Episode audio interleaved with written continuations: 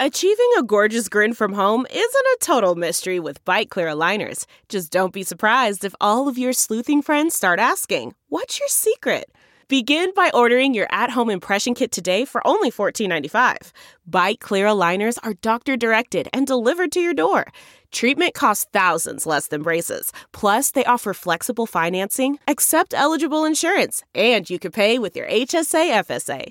Get 80% off your impression kit when you use code WONDERY at Byte.com. That's B-Y-T-E dot com. Start your confidence journey today with Byte.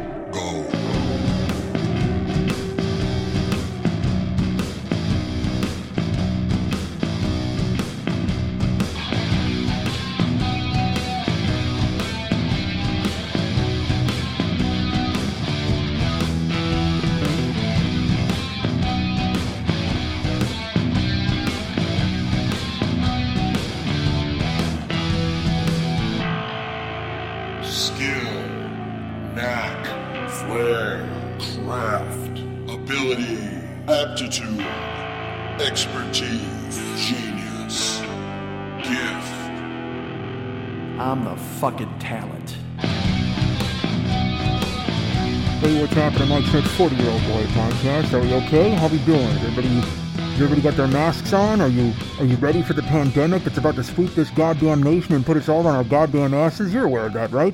I'm sure you heard Stephen King predicted it a long time ago with Captain Trips, and then it was just going to go running rampant through our fucking population, and eventually there'd be five people living on a goddamn beach. So wear your masks. It's very important. I uh, I don't have a goddamn mask, but I need to get a mask. It's funny when this happened. I thought to myself, uh, I thought to myself that our friend Lily von Stupp would have masks, and uh, all day today she's been posting on Facebook that she can't buy masks because real people are stealing all of the masks and uh, and hoarding them because. Look, man, because everybody's fucking insane. Now, again, it's one of those things where it's six of one, half a dozen of the other. We all have to protect ourselves. I, I drive Uber on occasion, as you know. I'm in the car lurking and I'm driving people to and fro. And uh, they cough. People cough. They get they're sickly. They're ill. Uh, they should be in a fucking iron lung, not a Toyota Camry hybrid for fuck's sake, and rolling around. Let you know what? Let the monkeys throw you on a goddamn iron lung and roll you the, uh, around and do that on a city street, like they're rolling a four post bed or whatever the fuck around. You know what? Uh, You put on your inner Davy Jones and cough into a goddamn pillow while the monkeys wheel you through an intersection. Okay, get out of my fucking car. Who do you think you are coming in here spreading the disease like Anthrax is a debut album? I know it might not have been Anthrax's debut album. Look, we're working off the top of our head here. I remember spreading the disease. I think that's you know it might not be their debut album, but it is the first album by Anthrax that I, I did get, uh, and not a good cover either. It, Anthrax eh, they they need to work on the artwork a little bit, but they they've got a twin guitar attack that's coming right for your goddamn throat. And when Joey was there, it was really peak Anthrax. I mean, certainly uh, your your friend uh, John Bush, Frank Bush uh, Anthrax Bush, Jody Bush, might have been Jody Bush. That's who I'm going to say that. I'm going to say the band Anthrax risked all of their credibility with all of their fans and hired a lead singer named Jody, and he came in and he tore it up. No, it's uh, John Bush, right? And then, of course, uh, Joey Belladonna came back, and I think he's back there now. And uh, I'm going to share this with you. Well, I'll tell you this in a second. Well, I can't. Well, fuck it. I'll just tell you. Uh, there's a. Uh, I'm going to. I know I'm going to lose my way here, but uh, but. Uh, we went to this Dio thing last week. Our friend, my friend Jimmy, uh, no, my friend, friend Jimmy, my friend Pat Francis and I, uh, we wound up at a Ronnie James Dio concert, and it was uh, well, it wasn't really a concert. It was more of a production, more of a film strip, really. Like, uh, imagine if you were in fifth grade and they said, "All right, uh, we're going to show you Ronnie James Dio on a film strip." And then uh, there's this hologram lurking, and then a full band kicks in and plays "We Rock," and your fucking uh, heart leaps out of your chest. We rock, maybe not we walk. You know what? Actually, I went to a, a Ronnie James Chang concert and they played We Walk. It was not good. Uh, nothing I enjoyed, and certainly I'm, I'm sure I'm going to get me too'd for that now. I shouldn't be doing. You know, that was did I is that beyond the pale? Did I do that now? Did I make a huge fucking mistake? See, I wait a day to do the show. I try to get my gather my thoughts and do this the right fucking way, and look what happens. That happens. Fuck. Um. And why the fuck was it? Oh, because all right, so in the program, they're talking about who's going to be at this show, and the funniest thing about it was like, they were like, uh, the the Death of the Dragon Award will be presented to Mark Collins from WEA International, and uh, like all these fucking label dudes were getting prizes, but they were named after they were awards, but they were named after shit like Dio would say, you know, like the The We Rock Ride the Holy Diver award goes to Steven Wilson from from Columbia Records. It's like, dude, I and I, I'm sure, and they were presented by like Tommy Lee and shit like that. So I'm sure Tommy Lee's up there and he's like, "Oh, what's up, bros? Right fucking deal. Let's remember, there you go, fucking horns up. All right, let's talk about this now. Here's the fucking, uh, uh the Mob Rules Award. We're going to present it to, looks like Thomas Reynolds of fucking WEA Elektra Atlantic. All right, Thomas Reynolds and then they just they play fucking Dio songs, and then he comes up and he's like, I'd, I'd like to really thank everyone, of course, Wendy Dio for having me. Shut the fuck up, fuck your awards, and fuck your dumb names, and fuck label guys getting awards. Although it was a cancer show, but I'll tell you this. Fucking Dio, this made me laugh. Pat and I are in the lobby of this fucking thing. I should tell you, the reason we got to go is because Pat Francis got invited and he said, Hey man, do you want to go to this fucking Dio tribute? And I said, yeah, but it turned out it was the same day as the Eddie Money thing we were going to. So we had to kind of split the difference. So we could only see the, it was fun. It was actually pretty cool because we got to skulk around in an empty building and watch uh, the Dio band warm up. We got to see sound checks and shit like that, which was totally fun, right? I dug that. And then we're going to book in the middle of it and go ahead and check out the Eddie Money concert. By the way, we're going to book back in 1983 is what we're going to do. What do you mean you're going to book? Who the fuck am I? Dude, let's book. fuck we got in our VW van and we headed over to the other show. Um, so we get in there and they've got uh, programs galore for everybody to have. Uh, they're, and they're on seats. Here's my favorite thing. Again, as I've mentioned before, Pat Francis is just a, uh, hmm, how do I put this? He has no fear, and he's kind of a monster. And he's one of those dudes who just he's just wherever he is, he's supposed to be there. God damn it! I mean, we're invited via email because he has a relationship with Wendy Dio because he had Wendy on his podcast, and then they hit it off, and now he's been to like the Rock and Bowl thing for Dio. He's been to a few different things, but uh, but now he gets invited to this thing, right? And he's and he's fucking heisting programs. We're like up in the balcony. He takes like fucking six programs, and I'm like, "Are you gonna hide those in your shirt?" He's like, "No, man, I'm just gonna gank them." And I'm like, "What the fuck? Why? We're gonna get murdered, man." Uh, but I guess I kind of overestimated the amount of security they would have at the Dio show because honestly, I'm there and I'm a big dude and I'm wearing kind of all black. I had a black hoodie on. People thought I was security. It happens every show I go to because of my haircut and the fucking all black outfit that I'm usually fucking wearing. People will come up to me and ask me where the restrooms are, say that you know, I'm sorry, uh, well, where's they'll show me their ticket and want to sit down or or ask if they can leave. Eh, that's the big thing is they'll say, "Do we have in out? Can I go? Can we go in out? Can we come back in the building?" And I'm, I'm like, I don't even know if they can. I'm just like, sure. go ahead and leave. And then I'm never going to be around again when they fucking duck back in and have to fight with four other jugheads who are going to tell them they can't come back into the building because they weren't supposed to fucking leave. They're going to try to clear it with me, but I'm going to be off into the fucking distance disappearing because what the fuck? What are you going to go ahead and call me out? Not going to happen, baby. I'm gone like a ghost. So we're upstairs in the balcony, and uh, and he's stealing programs. But so I crack one open, I start reading it, and uh, like I said, it's got all those dumb award names. You know, the the fucking uh, uh, Heavy Metal Horns Award, and fuck that. Who cares? The Viking Axe to the Blade Award. Shut up. Um, but they were there. The Last in Line Award. Ah! And uh, and those and again being presented to guys in suits and whatever the fuck. And and I was disappointed we weren't going to be there to see that because I wanted to see the rock stars come out and say that. But so I'm I'm paging through and they're talking about like I said uh, Tommy Lee is going to be there. He's performing he's there and not performing he's presenting an award. Sebastian Bach is going to be there. He's presenting an award. Sebastian Bach from Skid Row. Um, all these other metal names but then we're scrolling, we're flipping through the fucking program, and it's talking about the the entertainment for the evening, and the Dio fucking hologram band is going to tear it up, and it's Craig Goldy from Giuffria, and Simon Wright, the drummer, and uh, and a few other like you know famous metal sidemen, like that kind of deal. That's the Dio band. So we watched them fucking rev it up. But again, it's that thing where I was like, this is the dumbest thing I've ever heard of. You're gonna have a hologram Dio walk around while a band plays, and then by the time it was over, I was like, take my money. I will pay to see this in any city in America. I don't fucking care because there's something about metal music, man. There's something about live metal music when it hits you in the fucking chest. Real metal music, not like hair metal, not poison and shit like that. Fucking Dio. Dio isn't Black Sabbath. And he doesn't fuck around. You can't lump him in with those other assholes. Like Bon Jovi, you know, they're a rock band. And Poison and Ratt and you know Motley Crue got got there a little bit, but they're not even Motley Crue. They can't be fucking like Dio's more like Judas Priest, where you feel it in your fucking stomach. You know what I mean? Right in your chest. You're like, fuck yeah. Motley Crue and Poison, whatever the fuck they're doing, it's just it's just kind of not the same. But Dio, dude, they they this sound check of them playing We Rock, it just, it just we're sitting there and I'm looking at Pat. He's not even looking back at me. He's filming it, so I just I filmed it too. I have it on my phone. And and after I just went, I looked, dude, that was fucking amazing. He's like, yep. I'm like, I would actually pay to see that. I'm sure they'd never come here because it's L.A. You know what I mean? Nobody's gonna fucking pay to go see a fucking hologram of Ronnie James Dio in L.A. But this that's the kind of show that's like for fucking uh, you know Topeka what are those? Because nobody goes to fucking Topeka. Topeka's happy. You know who goes to Topeka? Kiss and holograms of old famous people. Like literally Ronnie James Dio's holograms. Like they would in Topeka, they'd pay to see Holly, uh, fucking Ronnie James Dio's bones. Like they were just like, here, here's his skeleton, and they propped it up on say, that'd even be more metal than a hologram. How the fuck do you not dig up his skeleton and bring that on tour? Just the fucking Ronnie James Dio skeleton with the fucking like his bony fingers and the goddamn horns, and people are just going, yes, we are rock, ding, ding, ding, ding, ding, ding, ding. Uh, it doesn't sound nearly that bad. Ding, ding, ding, ding, ding, ding, ding, ding, ding. I don't know why, why, why they're playing the James Bond theme on a on a toy guitar, but that, you know what? Look, it's Dio's set list. He's not here to make it, so the, the band goes ahead and says, you know what? We'll play a bunch of Dio songs. But Craig Goldy from Giuffria is like, but you know what? I do have. There is one thing to get me in the band. One thing I need. I need to be able to play the James Bond theme on a toy guitar, uh, not a ukulele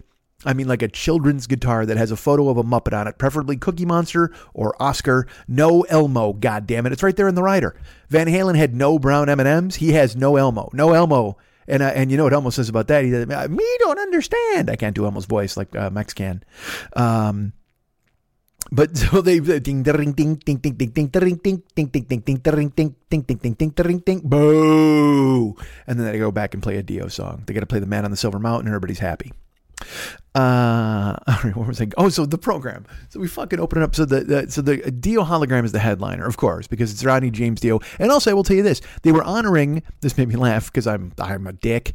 We're in the lobby. And all these people are showing up. There's Sebastian Bach, and there's like you know Craig Goldy. All these people are fucking they're mingling metal people, and metal in LA it just won't die, man. So it's there, there's that this is where it was based. So you see guys, and Pat knows all, who all of them are. He's like, oh, that's the keyboard player from Armored Saint. And I'm like, okay, well, I didn't know they had keyboards. I, I didn't know that any of them were still alive. Uh, but Pat knows all those dudes, right? That's his deal. Again, in Rock Solid podcast, he's got to know all this stuff. He's got to be he's got to be solid on his rock with Rock Solid. So he's looking around, and uh, and then we see these two dudes, and he goes, "Hey, you see those guys?" And they're two dudes who are standing off to the side, and they're wearing, how do I explain? They're wearing fancy suits. They weren't shark skin, but they were shiny. They were the kind of suits that looked like if, if, if a meatball fell on it, it would slide to the floor and not leave a stain. You know what I mean? These guys, they, they look like they might have been Martinized, these two fellas. Uh, they had literally they had walked out of a dry cleaners that afternoon in these outfits, and they were and they were Teflon, man. Nothing was going to stick to these two motherfuckers. And they were tailored suits, and they looked good uh, suit wise. But then the rest of them, their hair, they just they weren't metal dudes. Okay, they didn't have metal hair, but they were just those. You know, those old people are trying to save it. I'm old and I'm letting you know I, everything's gone to hell. I realize everything's gone to hell. I'm lucky enough that I sort of look like a blue collar lug, so I don't have to worry about what I look like. Really, I mean, I cut my hair the way I want to cut my hair and shit like that. I don't have to do the comb over yet. Yet, by the way, I specify yet. Uh, but my hair's not falling out at an alarming clip, so I don't have to make it into a fucking hot fudge sundae. You ever see those fucking assholes? They're just like, hold on, I'm going to comb my hair into the shape of the shit emoji and hope nobody notices I have a triangle on my head. Those fucking idiots. They always look like they're wearing a fucking Uh, it's it's their hair. It's legitimately their hair, but it looks like they're wearing the hat a sultan gave them. You know what I mean? Just a weird fucking genie poof thing, and it's kind of flat, kind of covers over their ears. It looks like she should have fucking ear flaps. They look like they should be fucking cousin Eddie shoveling a driveway in fucking Christmas vacation, but it's their real fucking hair. It's just it looks like an ear flap hat, but it's just they do whatever they can, whatever marvelous trick they think they're fooling everybody with, they spin it, they they style it, they just they dunk their head in a cotton candy machine and do what the fuck they can to spin it up to the goddamn roof so nobody goes, hey, weirdos. And and I think, you know what, there's probably why they wear these fucking shiny suits. That's why they're wearing those goddamn sharkskin Teflon shiny meatball proof suits, martinized like motherfuckers, because they don't want anybody to go, hey, uh, I, I, hate to let you know this, but you've got cumulus nimbus on top of your head. I, uh, there's a you, you, your suit looks terrific, but unfortunately your, your scalp has a storm front going through. I think you might want to go ahead and take a look at that. if I had a green screen and a clicker, I'd be talking about what the weather was like in Bakersfield and pointing at your fucking forehead because your skull looks like it's bringing some sort of fucking front right through this goddamn lobby. But good for them. So they're wearing their suits. They got the fucked up hair, and Pat sees them, and he uh, and I will tell you this: he had nothing on me here because I'd already read the program upstairs, man. And he looks and he goes, "Hey, those guys over there." That's the doctors who who, uh, who, treated Ronnie James Dio when he had his cancer. I said, I know this. They're actually in the program. I think they're on the dais to be uh, awarded something today. And he goes, Oh, okay. And I go, Let me ask you this: What are they getting awarded? And he goes, I don't know. I should look in the program. And I go, No, seriously. I don't even care what it is. He's dead.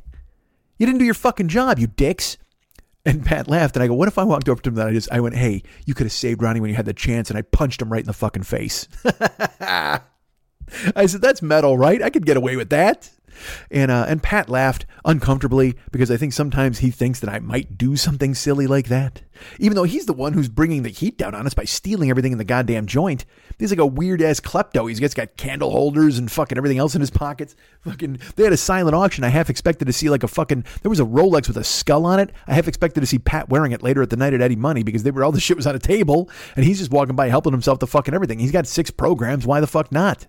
Nobody stopped us. Nobody said a goddamn word to us. Everybody just kind of walking around. And dude, I wanted to fuck up those doctors just to be a dick, just to, just because it would be funny. Even if I don't hit him, if I just walked up to him and I was like, "Hey, fellas, uh, I have no idea why you're here." Because quite frankly, if you'd done your fucking jobs, Ronnie's here tonight. We don't even have this goddamn evening. Maybe we have a Ronnie concert. I'd have to go watch a, a, a fucking film strip glitch and flip on stage while Craig Goldy tries to uh, keep his leather pants from bursting at the fucking seams. This is your fucking fault, man. You should have seen his Carsa and nomad it. You should have you should have nomad the shit out of his Carsa right away. What the fuck? I didn't even know what he had. Did he have lung cancer? I don't know what Ronnie James Dio had. Again, I met him. Super nice guy. Met him a million years ago, and he I still have his autograph, and it's a brilliant autograph. And then it just so happened this summer I went to the fucking Forest Lawn Cemetery uh, because I had a lovely guest in town and she likes cemeteries. And she's like, yeah, let's go to this. And I was like, all right. Because it was early in, uh, in us. Uh, this was our first meeting, actually. And then she was like, uh, she had mentioned that she was coming to LA to do a bunch of different things. And one of them was to go to Forest Lawn Cemetery. And I said, uh, cool. because I like to lie. I didn't think it was cool at all. But I thought it was interesting is that I've lived here for however long and I've never been to a place like that. And I didn't know what it entailed. I thought, I, initially I thought it'd be a group thing, whatever the fuck. But it turned out we just drove in and parked, and then you get out and you literally just walk around, man, and you look at graves. And you look at plaques and you look at placards and you look at statues and shit, and you're looking for famous people's names. And uh, and for her, we found Andy Gibb, and she was very moved by that, which was lovely. And then I, for me, we found Ronnie James Dio, and that was a complete accident. I didn't plan on finding Ronnie, Ronnie James Dio. I just came around the corner, and there was a gigantic devil horn hand sculptures and and a thing that said the man on Silver Mountain. I've told you about this. I mentioned this uh, months ago when it happened. But uh, but so Ronnie James Dio is a constant in my life these days. Constant twice, really, in eight months. That seems weird. Eight months, six months. Let's see. It's February now. Uh, let's see. September, October, November, December, January, February. So was it September? I think it was. Or was she here in August? I don't fucking remember. She was here, and we went to a funeral. Not to a funeral. We went to a, a fucking uh, place, funeral home, uh, morgue, mausoleum. Uh, no, uh, I can't. I can't think of graveyard. There you go. Fucking cemetery. is the word I couldn't think of. How can you not think of the word cemetery? Jesus fuck. So we're upstairs, or I'm upstairs, I should say, and uh, and Pat goes. He has to go feed the meter. And, uh, and this is before I, I, I asked if I should punch the doctors in the face. This is still earlier in the evening. Pat goes to feed the meter, and we're watching. The, I'm watching the sound check, and I uh, I crack open the program, and like I said, there's all the weird awards, and they start talking about the entertainment that's going to be there that evening, and it turns out that the uh, you know of course the like I said the Dio hologram is your headliner, as it should be on a night where we're celebrating the man himself. Uh, but opening for him will be uh, Sarah and the Tribe. I don't remember exactly who it was. Uh, it was some local band. It was one of those things again where, and I, I look, and by the way, I'm on rock solid talking about this stuff, so you might hear me repeat myself. But uh, it was, she was, she was great. What was her name? Was it Sarah in the Tribe? I'm gonna look it up. I'm gonna look this shit up. Here's what I'm gonna do, folks. I'm gonna look up who this person is. Uh, I don't even know why I'm doing this on the air. How ridiculous is this? You know what? I'm my own Garen Cockrell right now. Um, let's see, and the tribe is all I can think of. Uh, and let's see, I know there's. Hi, listening to me Google because I don't want to stop down and edit. Jesus. Uh, Sadie in the tribe is who it is. It's Sadie in the tribe. I should have realized it was an old, old lady name, an old timey West lady name. Uh, but Sadie and the Tribe is the opening act. And like I said, they're probably represented by one of the assholes who won the fucking Metal Up Your Ass awards. You know what I mean? And so they were going to be winding up on the thing, and they weren't really a fucking vicious rock band, but they were rocking. And she was she hit the back wall with her voice. It was fun. We watched her in the sound check. And as you as I just mentioned, they did a cover of uh, "I Know There's Something Going On," which is a song by Frida from ABBA or ABBA, and uh, Phil Collins on drums. And the second, it was great because it has this very very specific drum riff. It goes, Boom, boom, boom, boom boom boom boom boom boom. So when they play, it was literally the first thing they they did their sound check, and the guy goes, "I need another song," and then that that drum riff started, and I, I looked at Pat and I go, "I know there's something going on," and sure enough, it was. They played it because I I was like, either they ganked it or they're playing that fucking song, and then they played that fucking song, and it rocked. And uh, also, Dio has rocked for a long, long time. now it's time for him to pass the torch. Uh, because he's dead. All right.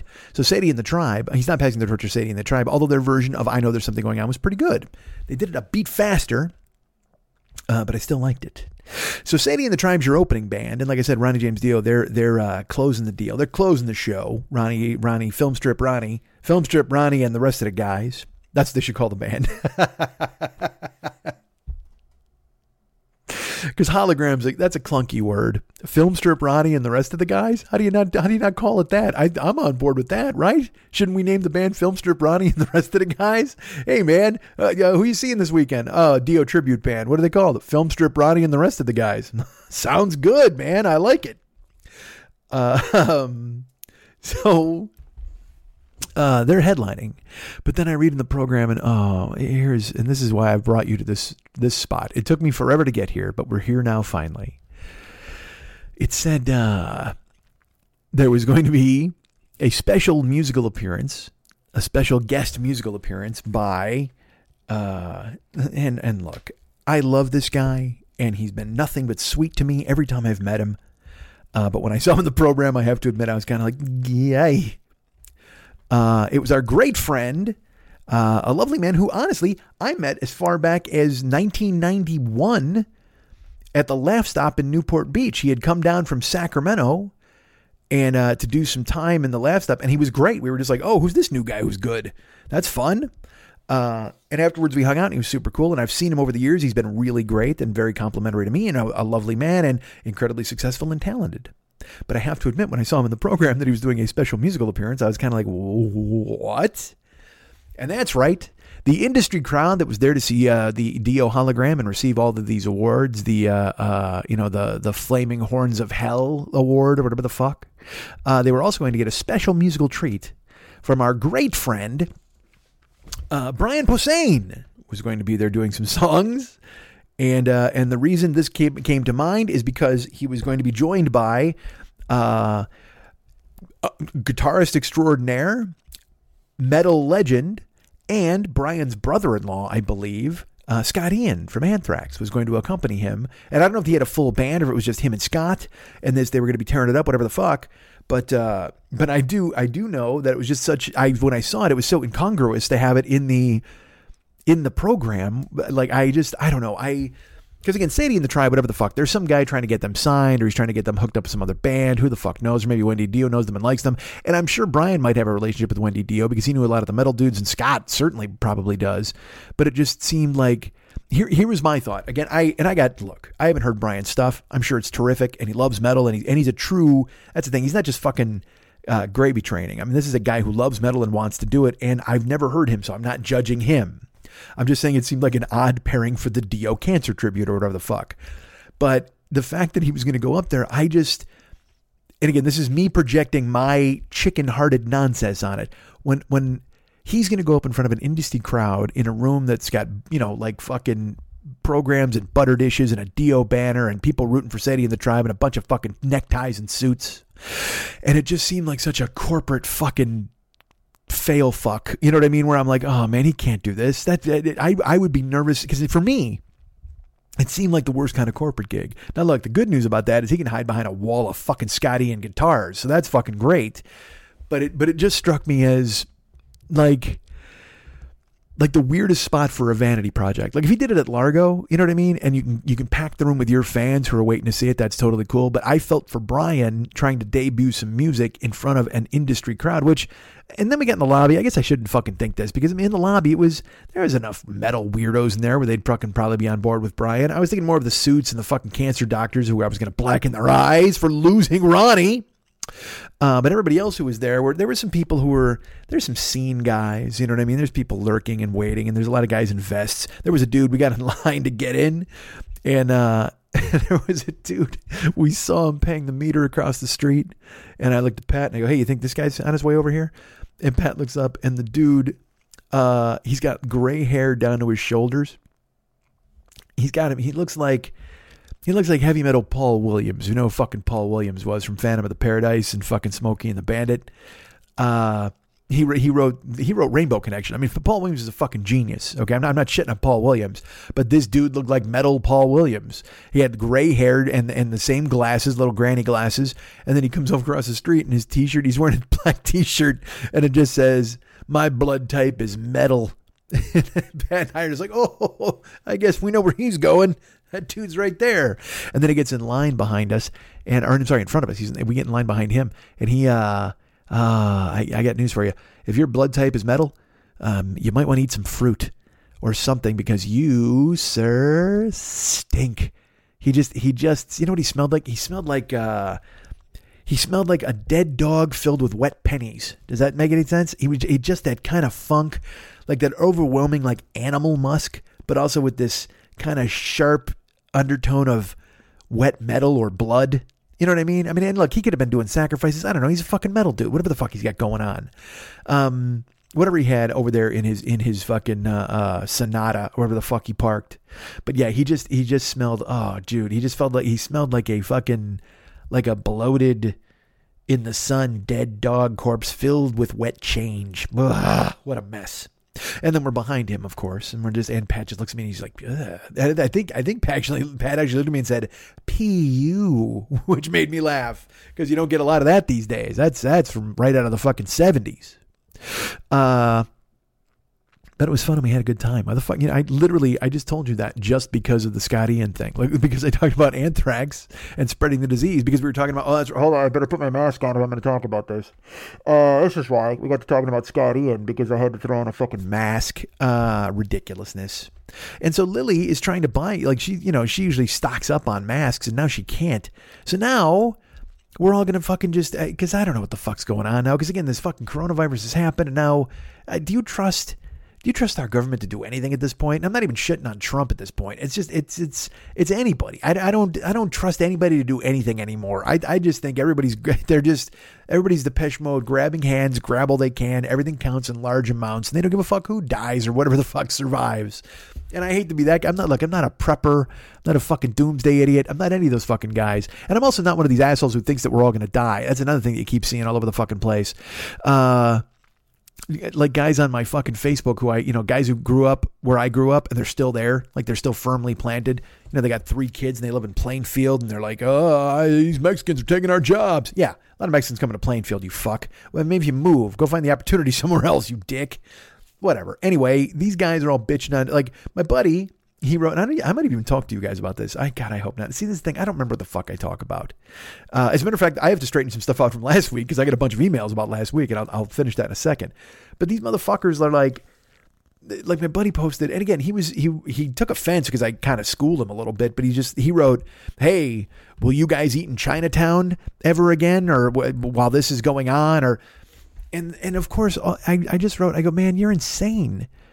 And he's like, "What?" And I go, "Dude, you're not." I go, "These people reading this, the people you who live around, have, have they have much more chance of dying from drinking too many Coronas than from the coronavirus. All right, you're not. Nobody's gonna get Mugu Pan that's got a fucking uh, pile of germs on it." And he wrote me privately, and he's like, "Hey, man, I'm I didn't really think that. I'm just I'm just asking questions to try to get people to talk and respond." And I'm like.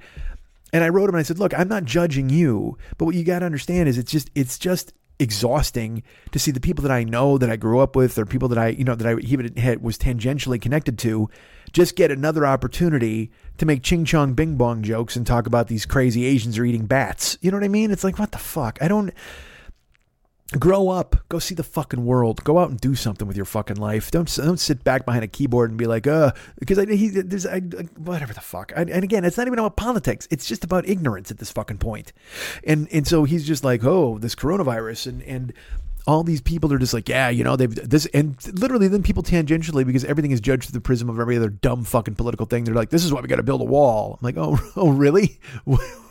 what what anti-germ wall are you going to construct? What what exactly are you going to do? You're going to put up like a giant sticky flypaper wall that's going to keep germ. Like, do you think germs look like the fucking Mucinex germ or whatever the fuck in the goddamn cartoons, where it's just a big ball of fucking phlegm? I mean, get the fuck out of here, man. These things aren't real. I mean, it's in the air. You're not going to. There's nothing. If you're going to get it, you're going to fucking get it. Part of me hopes they get it. Part of me hopes that like just like uh a whole gang of fucking dudes with the coronavirus just drive through the fucking thing coughing and sneezing and just fucking lay waste to everybody in Evergreen Park or whatever the fuck. And then, they'll have to be like, oh no, see, we told you.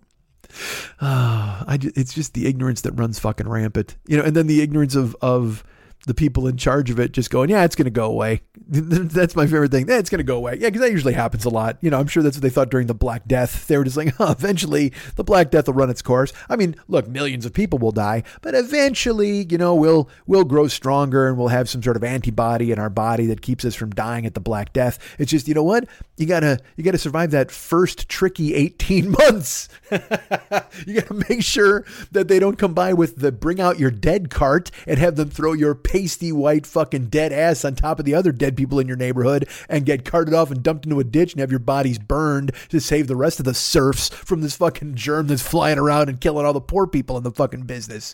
And that's another thing I love to see too is like like rich people are freaking out at the stock market now and selling all their shit. And they're just and I, I saw somebody, they're like, oh, they're going to start buying gold. People are going to start buying gold because the price is going to go through the roof. That's, that's going to be the only real currency now once the pandemic hits. I'm like, Jesus Christ, you fuckheads. You know what? Put away your flame throwing guitar, Mad Max. All right. Nobody wants you to fucking make the leap that all of a sudden, because nine people coughed, you think that we're all going to be, that the end times have arrived. And I'm also not saying we got to fucking distance ourselves from it and think it's nothing. Look, we, I'd feel a lot better if smart people were in charge. Certainly, that would be cool. Uh, but I just, I just laugh at everybody who immediately becomes an expert. It's as bad as sports. Like what I, you know, I talk about where people just they, they claim to know what running backs can do, or they, ah, you know, this isn't the receiver we need. This tight end can't run his routes. Shut the fuck up, you dude. You work in an Arby's, you fuck. Go make me curly fries and shut the fuck up. I don't want to hear your, your what you think the U tight end is supposed to do in Matt Nagy's offense for the Bears next year, and why they shouldn't chase Austin Hooper because it isn't worth it. And I mean, just all these people, because again, but again, that's people's outlet. That's what they get to do. That's their fucking. They get to claim that's their expertise. They can all watch the combine and they can say, oh, you know, this is the guy the Bears should get. Is this? I think they should steal this guard in the fourth round. And it's like, oh, do you? Well, unfortunately, the horsey sauce is empty. You want to go fill that up, Ben? Ben, the guy who needs to fill up the horsey sauce and stop talking to me about what defensive backs need to do and what their responsibilities are there are in the fucking three four. You fucking hump. Nobody wants to hear Buster Screen. You don't think you can be a nickel back and convert to safety uh, because you know what? Instead, how about if we do this? How about if you go ahead and make me a Baconator or whatever the fuck you guys make, or that's Wendy's. Maybe the Wendy's guys ran out of too. Maybe the Arby's guys ran out. Anybody, make me a quarter pounder, make me a Baconator, make me a fucking big beef, a roast beef Charlie Make me a goddamn pile of pink meat on a fucking squishy bun and shut the fuck up about what you think the Bears should do with their fucking defense. I look, and look, if you got an opinion, I don't care. Okay, but if you come at me with this this coronavirus, fuck, uh, here's the here's the real problem because people won't wash their hands and droplets get into the air. And, and what you read an article? Did you read an article? Is that what happened? Because that's what I read an article too. Just wash your hands and and hope nothing bad happens to you or your family. And also, by the way, recognize the fact that nothing's probably going to happen to you and your family. Although this is coming from a guy who, who laughed at swine flu and then got it. Remember that? By year two, I got swine fucking flu. even the doctor was like, I don't know how this happened. I'm like, yeah, me neither. And also, I kicked it in like three days because that was when I was a younger man, a stronger man, a more virile man. Now look at me. I'm a mere shell of myself.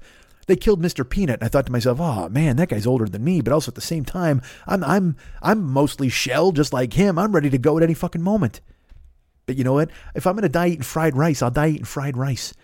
I love those people. Hey, I, I couldn't possibly have any orange chicken because I might die from the coronavirus. Good, more orange chicken for me. More orange chicken for the rest of us. Go go eat a, go eat celery roots in your fucking bomb shelter, you fucking hump. Try to tell me that the world is going to end from this one fucking report.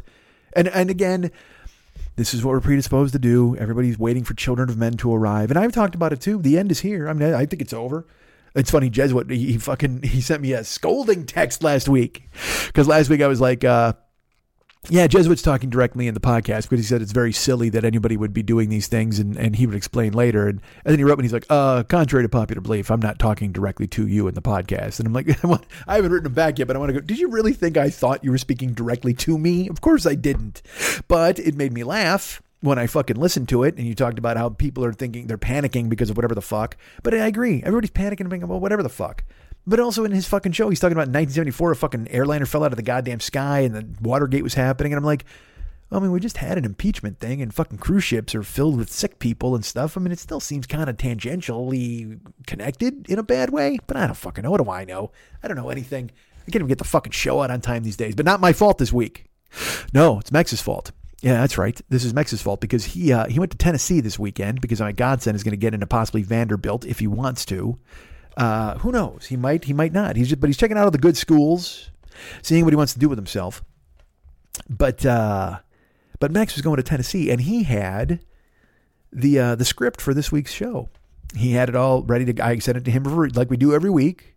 I prepare the script for the show. I send it to him. He reviews it. He red pens it, or he's got a red pen. He sends me back some notes, and we go ahead and I collaborate on it. And then I sit down and I bring you the show. Well, he leaves for Tennessee forgetting to send me the script and he has no access to his computer so he can't fucking send it. So now so now i'm here. I gotta wing it. I'm just fucking winging it now folks. So uh well someday we'll get to the script although the scripts are usually time sensitive. I try to write them up to the moment but uh well, blame me, blame David. There's a reason that Yeah, I was. This would have been out on time. I was ready. I was sitting here. I had I had showered. I was wearing a tie. I rented a tux as I usually do every week when I do this fucking show. I was wearing my tuxedo. It's rented, but there's a place close, and they give me a deal because they know I'm going to come in every Tuesday and rent it, and then I wear it every Wednesday and I bring it back on Thursday. Now you might think to yourself, Mike, why don't you just rent it on Wednesday if you're recording on Wednesday? Well, here's why.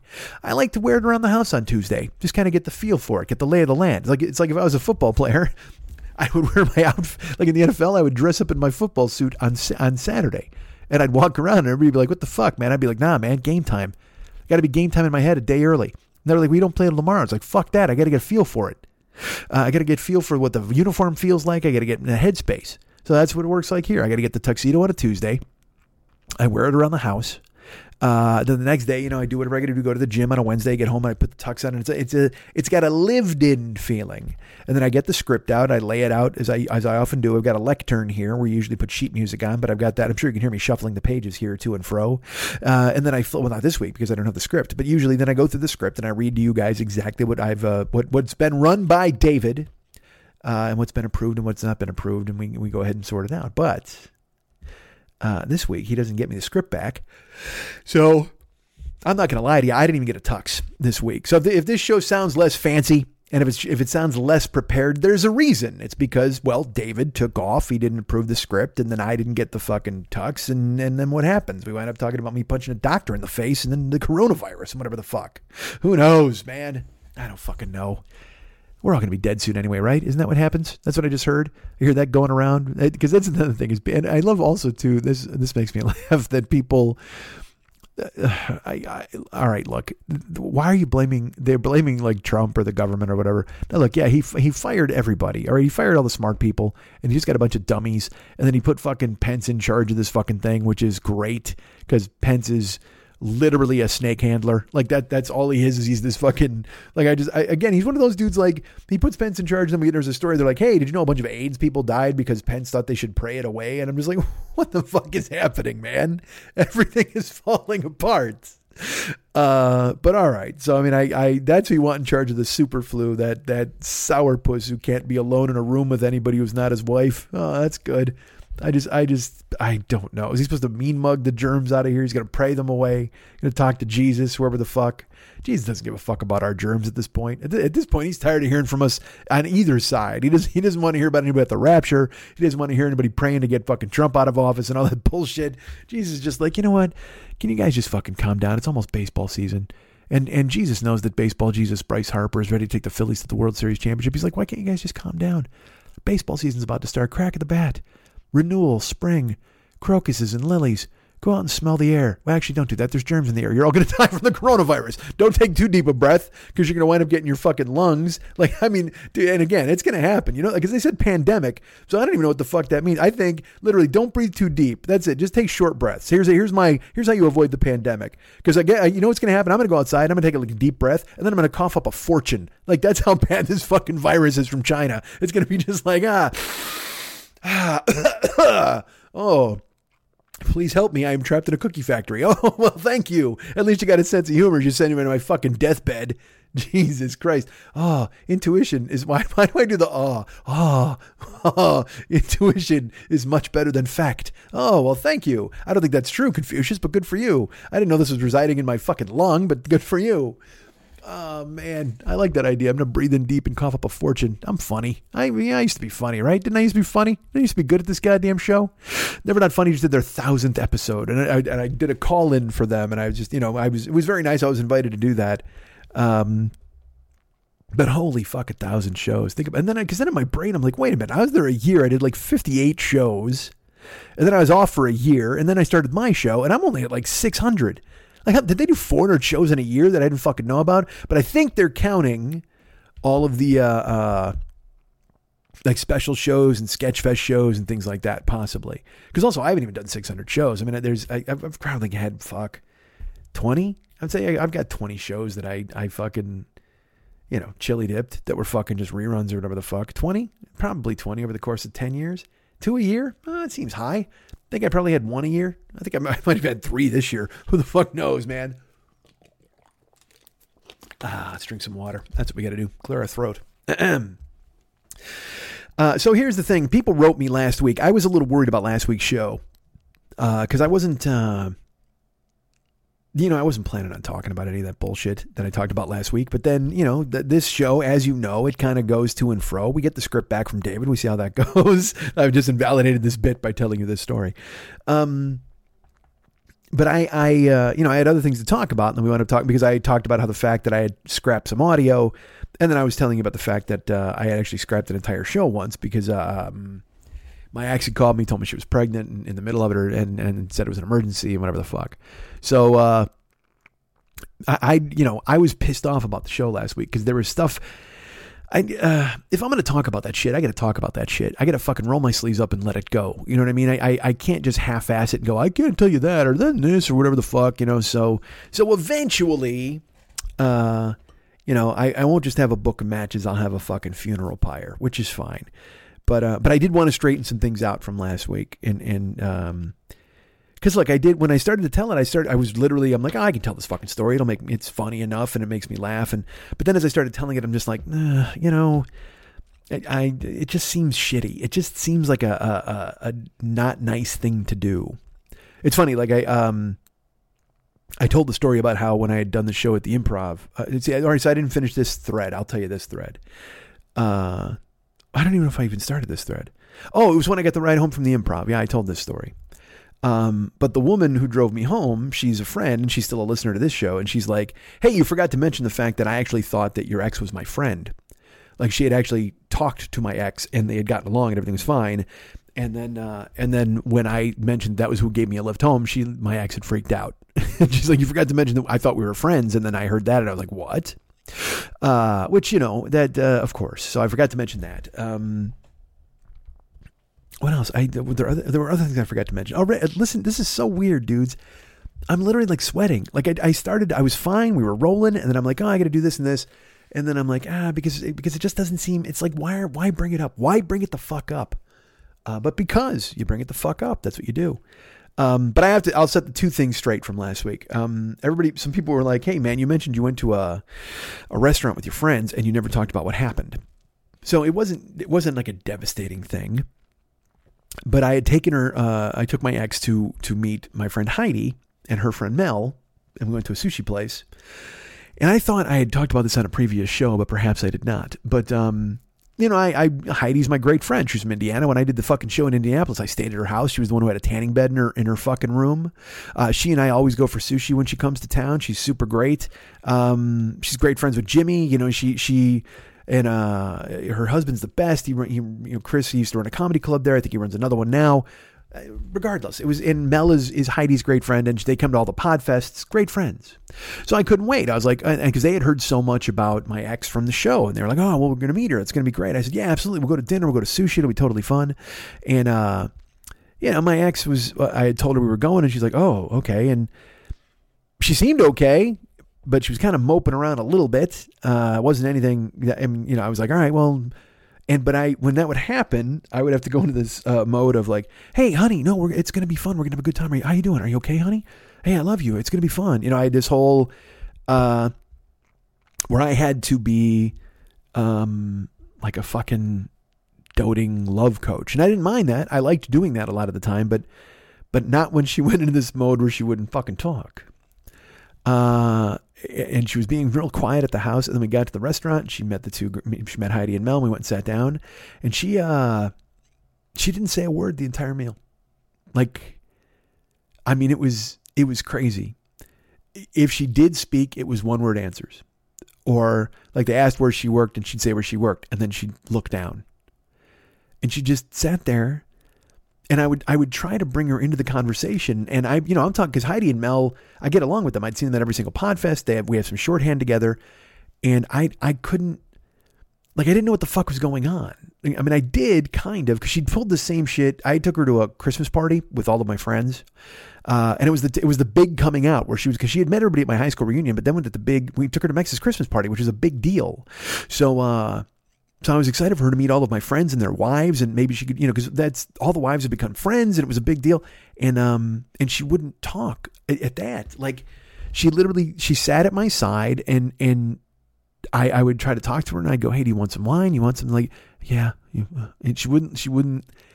We played some stupid. We played a dumb game called fucking uh, Cards Against Humanity or whatever the fuck that game. I'm not a fan because again, I if I'm gonna, if I'm going to call you a cunt, I'm just going to call you a cunt. I don't need a playing card to tell me to call you a cunt.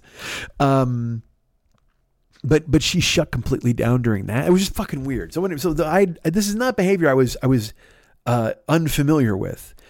But in a room at a party, it's different. When it's four people at dinner, it's it's very glaring that someone's not talking and and so then I would be like, all right, yeah, I would try to get her involved. We'd order this different food, and she wasn't. She would never talk. So then finally, uh, I ordered something, some food, and I was, I was like, you got to try this, honey. You know, I was like, I was really excited. It was this dish, and she, uh, she took it, and um, and it was like, and she took a big kind of a, it was a big thing that you had to open your mouth to fucking bite or whatever. So she fucking took it, and she went to take a bite of it, and uh, and it like kind of fell apart. Sometimes rice will fall off a sushi or whatever the fuck. And I was like, I go, oh man, I go, that was a big bite. I go, look at that. Uh, because, and look, was that me treating her in, like a child? I suppose. Yes. I don't know. But I was trying to do anything to lighten the mood at that point and be like, oh, yeah, there you go, honey. Yeah. Get in there. You got to have some. You know, oh my God, that's a big bite. And then uh, she completely went radio silent. We had another probably half hour of meal and she said nothing at all, literally nothing at all. And we finished eating and then we walked outside. We said our goodbyes. And then she and I were walking to our car and she goes, "Are you happy that you did that? I mean, is that is that what you want to do? Is fucking make fun of me?" And I'm like, "What are you talking about?" And she goes, "Well, you just you just made me look like a fucking pig. Like you said, I took a giant bite. Like I like I eat so much." And I'm like, "Whoa!" I go, "That's that's not what happened at all. I mean, I I." I said, I, "Honey, I was just, I was just trying to get you. You know, you weren't talking at all. I didn't know what to do. So then I just, I was a offhanded. We were goofing around. I mean, we're all friends. Oh, was that what you wanted to do? You wanted to embarrass me in front of your friends? Is that why you brought me out tonight? Is that what you want? And and I, I just I, again, uh, this is before I had stopped being. Um, before I had before I had started standing up for myself, like so, I'm just like, oh my god, I'm I'm really sorry. I don't, I just don't know what do you want me to do here? Because I, I, mean, again, I knew then because this was uh, it was a Podfest weekend, so we were supposed to go do Podfest shit over the next couple days, and then I we we drove home in silence, and and she went right to bed and turned over and gave me her back and wouldn't talk to me. No good night, no kiss, and, and I'm just like, what the fuck, what the fuck. So that's what happened at the restaurant. And as far as the pregnancy thing, um, people asked, uh, obviously no, she wasn't pregnant. Um, what happened was I texted with her and I called her and, and I said, look, you got to take a pregnancy test and let me know what's going on. And she, like I said, she was mad that I was so matter of fact about it. But then that night she texted me a picture of a pregnancy test and she said, I think it's positive. And I looked at it and I literally, I had no fucking idea. It didn't say plus or minus, but it was but it was lit up vaguely like she showed me the box. And I think it was like a a, a, a minus, like an up up, you know, like a vertical minus meant pregnant and a horizontal minus meant not. And very very vaguely you could see like a vertical line. And I just and I I honestly when I saw it I was like Jesus Christ. And so I was like, all right, well this I go that's fine. I go, but that's is that I mean, that doesn't look dark because the one on the box is super dark. This just looks like you can see it barely. And she's like, I don't know, but I, I what do you want me to do here? I go, well, you got to see a doctor. And she's like, well, well, how do you feel about this? Are you okay with? It? I go, I go, I will do whatever I have to do once we get official word, but I can't speculate. We need, you need to go to a doctor. And then she got mad at me because I wasn't, again, like I said, I wasn't embracing the fact like, oh my God, I love you and we're to have a baby or whatever the fuck. And I, because at that point I had been through so much fucking horse shit that I was just like, I get a doctor. Let's talk. Once once you get a doctor and he says what's up, uh, then we'll figure out what we're going to do. And uh, she wouldn't go to a doctor. Like she kept putting it off. Like it, it was two days, and she wouldn't go. And then finally, in, I just I just realized, all right, well this isn't this isn't real. You know what I mean? I I it kind of just dissipated. You know what I mean? I uh, so so basically what was going on was she, she was I think trying to manipulate me via whatever. I, I don't know because the test was in the dark. Like when she held it up, it wasn't super light. I don't even fucking know. So anyway, the point is, I didn't finish those uh, anecdotes last week, and and they're not great anecdotes. It just turned out, yeah, she wasn't uh, pregnant. But people asked about those. People who emailed and said, "Hey, was this real?" No, she was not. Um, you know, and it was funny because like you know we had actually talked about that stuff in the beginning of our relationship and talked about it, you know, if it could possibly happen and would it happen. And I was, uh, I, you know, we weren't taking any precautions. I mean, if it, if it would have happened, it would have happened, and I would have been like, cool. Uh, until you know, I realized that it was uh, that I was trying to fucking um, navigate a fucking tornado half the fucking time. But uh, but luckily, and I, I hate to say it like that, but I um, I know, fuck it. Luckily for the kid, eh, not for me or for her, but luckily for the kid because the kid would have been in a horrible situation if if he would have shown up. So or she, he or she. Uh, we had names picked out. We had all of it. It was fine. But at that point, I was not excited. And um, but when she did not go to a doctor, I was like, all right, well then that's fine. I think. And again, truth be told, I can't remember she ever went to the doctor. I remember that she wouldn't go initially. She kept saying how hard it was to make an appointment. Uh, and part of me was like, look, you, you, gotta, you need to make a fucking appointment. You got to figure out what the fuck is going on here. Um, but she did not. So, so it turned out to be fine. So, uh, I don't know about fine. I mean, I still stayed for three more years or another year, however fucking long it was, because I'd have to check the date. Uh, cause I kept going back. Yeah, I loved going back. God damn, was it great, uh, for a while. All right. Um, so I've answered your questions there. Um, so what was I going to tell you guys? So, oh, I'm on rock solid twice. I told you that. I was tell you, you know, it's funny because I um, I, I I'm seeing a new person, you know, and and uh, she was just here. You know, she was here in February for a week, a couple weeks ago, not last week actually. I, and she left town on Wednesday. She lives uh, out of town, and uh, she's great, get along great. But it's that thing again where I, you don't know, you don't know. I just the, the long distance thing is just so fucking terrible. I, I just, you know, I went through it with my ex, and and you know, in addition to other things, but the, the long distance is never easy because you got to you you try and and because again we're just and look it's super early here we're seeing one another and it's nobody's in any fucking you know, uh, there's no, we're not engaged, but at the same time, you know, you're seeing somebody and you, you text with them every day and you send them a video, you talk to them on FaceTime and that's fun and it's awesome and she's cool. Um, but you know, she, and she was here for a week and it was great. And then she left and it was like, nah, you know, that, that, that, and, and like I said, it's a weird coin flip because it's you're you're when they leave, you're like, oh man, I wish this person wasn't leaving, you know, because it was pretty cool. Because I I I enjoy being to reach, being able to reach out and have somebody there. You know, whether it's their thigh I can grab, or I can interlock my fingers in their hand, and uh, or they're curled up with their head on your shoulder, or whatever. That's that's pretty awesome. You know, that's that's great stuff. But also at the same time, uh, when you're alone and you get to do whatever you want to do. That's kind of cool too. I'm not gonna lie to you, that's fun. And by fun, I mean it allows me the opportunity to fuck off and not do the, anything that I'm supposed to do, which is why the show's coming out on a goddamn Friday, and I don't fucking make myself do the things I'm supposed to do. But yet, but yet, but yet, uh, it's nobody's fault but mine, clearly. Um, but we had a good time while she was in town. We actually went to uh, we did a few things. We we actually cooked, which was pretty neat. I I, I haven't uh, we made a, a ton of food, you know, here at my house, which was great. Uh, and and because I'm trying, as you know, I'm trying to be a, a, a, normal, healthy person again. I won't I won't lie. I've I've had a bad fucking week. Um, I weighed in Monday and I was at 305, so I'm now down 61 pounds since January 1st. But I don't even want to know what it's going to look like on Monday because I fucking I've crashed directly into a wall of fucking candy and noodles this week. I don't know why. I, I don't know what happened. I was good for six weeks, and now this seventh week, I just kind of well, fuck it. I actually know why. I can tell you exactly why. Um, when she left last week, uh, this is so dumb. When she was here, she was really cool. Like I was like, "Hey man, let's get some cake." or let's get some Chinese food, or let's do this. And she would be like, uh, no, you shouldn't do that. And she was very encouraging, and, and she wasn't a, like a nag, but she was she was strength. She kept me on a path that I wanted to be on, and she understood it. And uh, and she has her own uh, you know commitments that she's made, and I helped her with those, and she helped me, and and uh, it was really cool to do it together. It was fun, you know. Uh, but at the same time, there's I don't know if you know this. Uh, go look. Do me a favor. Look down at your iPod vagina. Take a look at the name of the show uh, there's three words that are in the beginning, and then there's one word at the end that's very key to this entire experience. Uh, the 40 year old, which is not even true anymore because we're way past that. But uh, what's the uh, what's the last word in the title? Boy.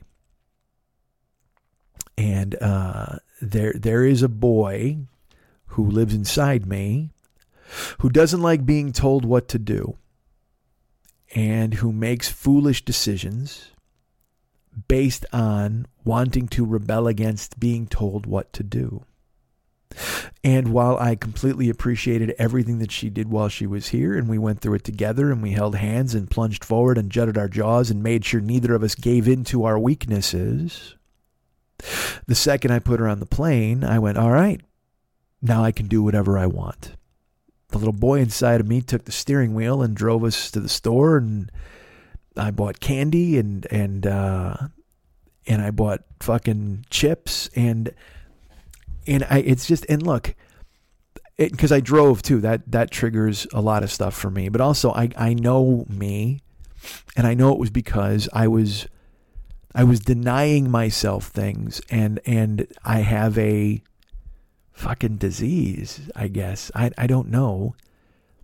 That doesn't respond well to authority or being told what to do or uh, being told no.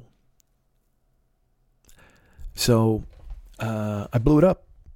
You know, I've I've probably had like seven candy bars this week, and and I had fucking Chinese food and fucking I had ravioli, all the shit, all the stuff. The only thing I didn't get was a loaf of rye bread and fucking pour butter all over it. I just I just did. I ca- I fucking crashed and burned, which was amazing to do because when she was here, dudes, we made like I made a keto meatloaf and some keto meatballs. She made a roasted cauliflower hummus. There was food in my fridge, which is, as you know, you know anything about me. Um, when Thanksgiving smelled like Thursday, I was mad because I didn't feel loved.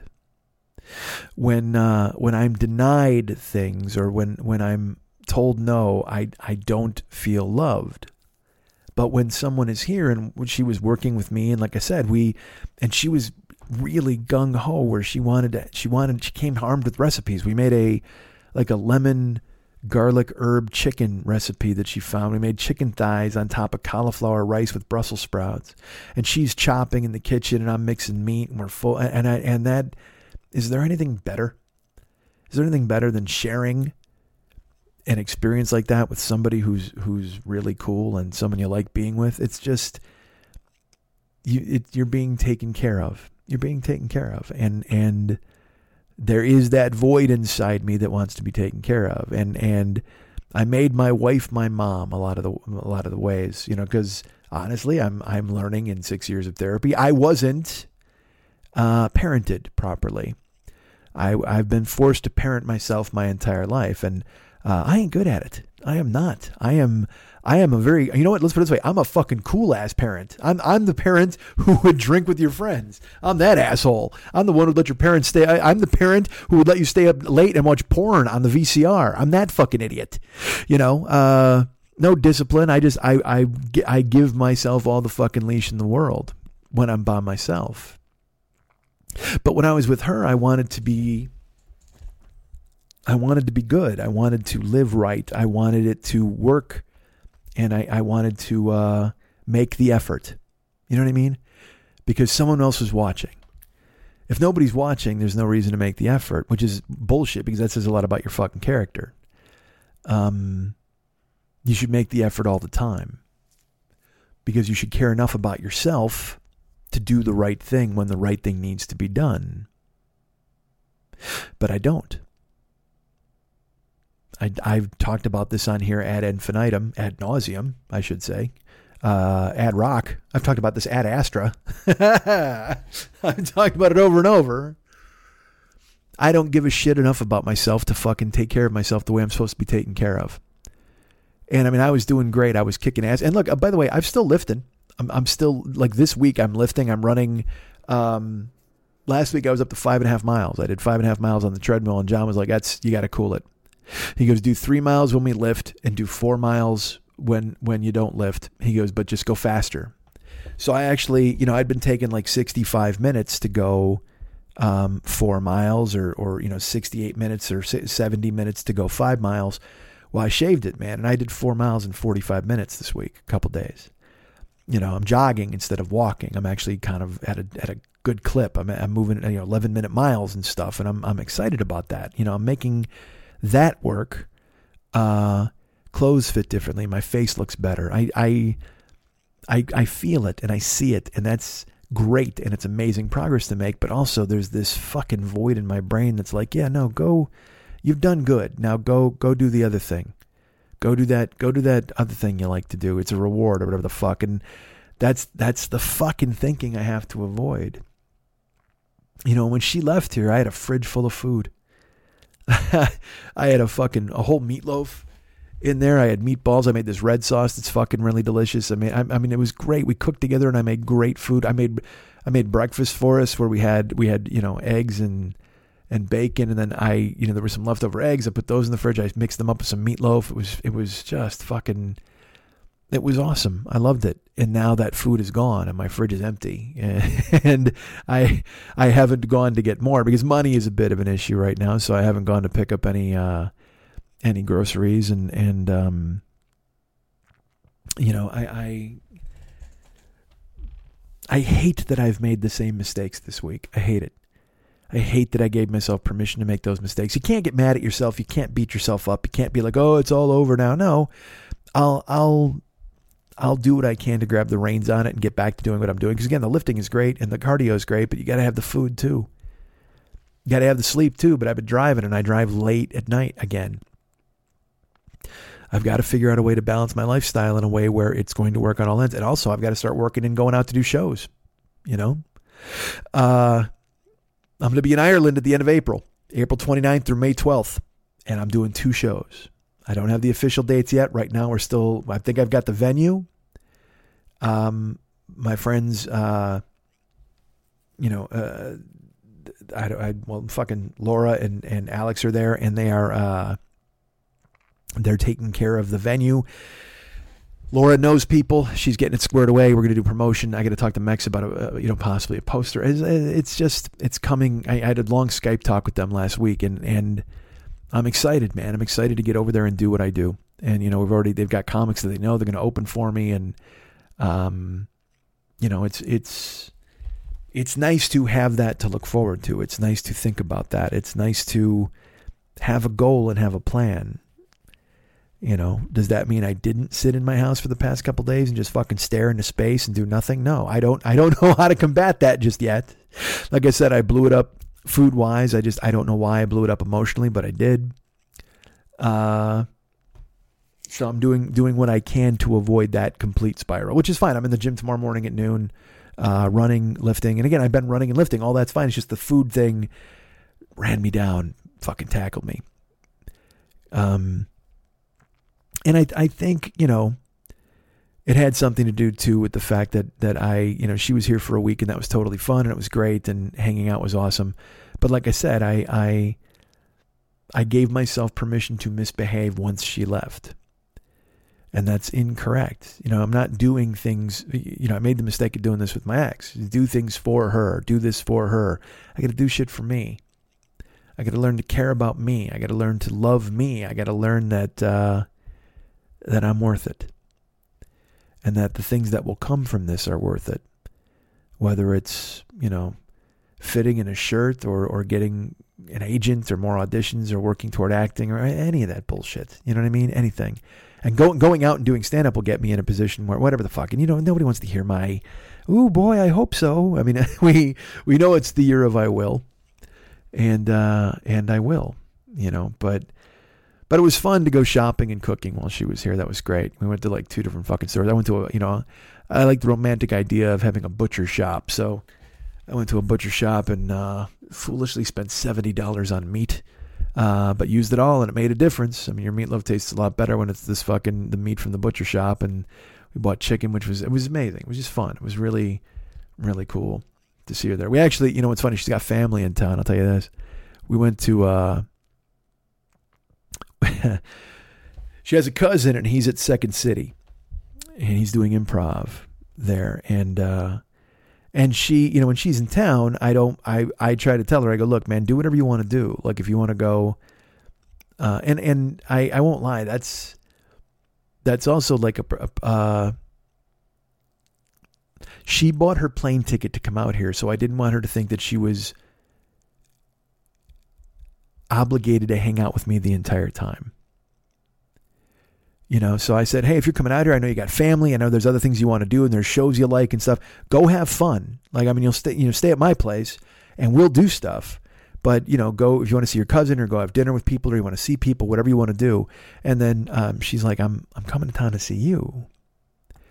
And I'm like, all right, but I just I just don't want you to think that I'm monopolizing your time, and I don't want you to think that I'm I'm trying to keep you from doing things that you need to do. It's uh it's weird, man. My head has been in a fucking car accident, and I'm just still trying to scrape it into to make sense, you know. And uh, it's it's there's a small part of me that still thinks, well, I don't I don't bring enough value for you to come here and just see me. And I know that's a fucking weird thing, but it's there, it exists. Uh, and I try to fight it off you know, I snapped at her once. I uh, we were watching uh, Boogie Nights. We watched Boogie Nights on the couch, and she was she was kind enough to watch it with me because I was like, "You haven't seen it? Holy fuck!" And at the end of Boogie Nights, um, she was. I said, uh, "What'd you think?" And she goes, "Well, you know, it uh, that was a movie. It wasn't for me." And I was like, "Ah, oh, Jesus!" I go, "You know what? I'm not picking a movie ever again." And that was born out of embarrassment that I had made her watch two hours and forty minutes of a movie that she didn't enjoy, and also it was rooted in another experience that I had that I will tell you. Um, I had my ex watch Boogie Nights once, and she freaked out. Like there's a moment in that movie that happened. Remember when he comes home after work and his mom is up waiting for him, and she starts screaming at him that he's stupid and he needs to get a fucking job. She destroys his room and tears his posters off the wall. Uh, that really upset my ex. And she was like, "You got to turn this off." And so I did. I turned it off, and I had to hold her. And it was really bad, you know. And I was like, "Jesus Christ, I'm so sorry." I, I felt terrible, and I was embarrassed again that I fucking made her watch it. So then, uh, I, I, you know, my new friend was here last week. I don't want to say her fucking name. I feel like a dope, but it's but she was here last week, and we watched Boogie Nights. And afterwards, I was just like, I just go, "Oh man, I'm never picking another fucking movie." And she just goes, "Jesus Christ." And uh, you know, I was embarrassed by having made the wrong choice, and I felt stupid already. And for her then for her to then say Jesus Christ, I went, uh, "Hey, what am I fucking exhausting? I mean, I don't need that in my own fucking apartment." I think I said something along those lines, which was not nice at all. Uh, but it was born out of the embarrassment of having her watch something she didn't like, and I felt, you know, I just I felt. Uh, and also the, my previous experience of uh, of having somebody else hate it, and uh, and I was embarrassed, and and um, and it, it, I so I reacted that way, and I felt, and immediately I'm like, "What are you? Why are you snapping at this person? Because she didn't like something? What's wrong with you, man?" And uh, and she's just like, "Hey, I I'm not mad. I didn't mean that at all." And I went, "I know, I know. I it's fine." Cause I and now because now I am embarrassed that I've reacted like that. It's such a fucking spiral, man. You know, because then you because you know you did wrong, and I even said I did I, that was wrong. I'm sorry. I know I'm not. It's not about you. I'm just I'm embarrassed that I I had you watch something that you don't like. And she's like, it's fine. You know, and you know, we watched a movie, it's over, and that's that's it. But you still you feel, cause especially because it's all new, you know what I mean. And also now it's like, wait a minute, if you didn't like that, because I love that movie, like it's fucking classic. And then part of me is like, well, you did show her a movie filled with porn stars fucking and people getting shot in the head and blood spraying all over sometimes and violence and all this other bullshit. So maybe uh, that's just more about you that you like this movie than and less about her maybe not liking it, you know, and and uh, you know, I can't expect everybody to just fucking go, oh, dude, it was awesome, fucking porn. You know what I mean? It's just, it's, I get that, but at the time, I, I so I felt super embarrassed that I that I that she didn't like it, and she was, and she had kind of sat through it. You know what I mean? Which was very nice of her, and and she was very kind. Uh, but I did snap at her, and and I'm trying to be very different. And I've been very verbal with her and told her too. I said, look, I don't. I don't want to make you my mom because I mean I did that with my ex-wife. You know what I mean? I, I absolutely made her my mom. And with my, my, my last ex, that was completely different because she could have never been that. I, and so I went, I overcorrected with her. And, uh, I, I, so I just, I'm, I'm fucking, I don't know, man. Uh, do you, do, do you know? Does anybody really know? Y'all y'all got your own stuff and you just bring it and it's in a big fucking suitcase and there's you ever see like in the cartoons when somebody packs their suitcase and they run away and their shirts are sticking out the side and it was just it just looks like they hastily threw all of their junk into a fucking thing to escape whatever situation they had to get the fuck out of. And uh and it can feel like that in your fucking brain sometime man. I got a shirt tail hanging out of my ear. You know i, I, I grabbed all the wrong stuff I didn't grab enough socks. I mean, it's just you just you're just not sure if you're prepared for this the way it is. Uh, and then you you know you grabbed the wrong movie and made them watch it, and then you're like, because then also there's that guy who lives inside me who's like, well, great. Now, you know, like I said, she's going to judge me thinking that I'm a fucking guy who likes porn and drugs and shit like that. And then she's not going to want to fucking talk to me again. It's just, it's, it is so odd how this happens. You know, it is not, you, the way I would describe it is, you know, you it's not even like there's one voice inside your head that tells you, "Oh, this is wrong," or "Look what you did." There's a there's a fucking chorus, man. There's there's everybody's got a different thing to say. Oh, you fucked that up. Oh, you did this wrong. Oh, you shouldn't have done that. Oh, what are you doing? And you're supposed to just relax and calm down and accept that you're who you are and everybody's going to be fine and everything's going to be okay. But it's it's it's there. It's there. And, and it, again, it lives here with the show. Oh man, I just did a show that I thought was really funny, but I don't know if anybody's gonna like this show. What if the oh man, I got to do it again next week? What if they hate that show? I, and this is a new phenomenon for me. I got no fucking idea why this is happening, but it's happening. Uh, so there you go.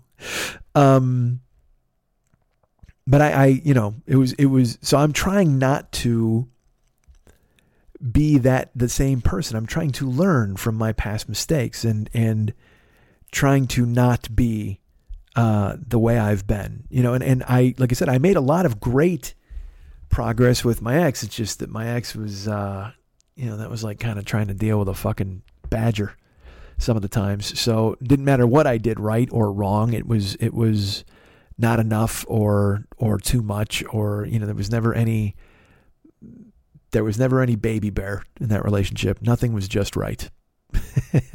porridge was always too hot. Porridge was always too fucking cold. So, and now I don't even. I, I now I'm just like I'm not even bringing porridge. I don't know what the fuck I'm gonna do. Tell me what to do. I got no fucking idea. Uh, but but so she was here, and so I, I'm always saying stuff like, "Hey man, go out, go do this, go do that." But one of the things I used to do with my wife was I would say, uh, hey, go do this. Hey, if you want, she would always want me to go do things. She'd want me to go to a museum. She'd want to go to the beach.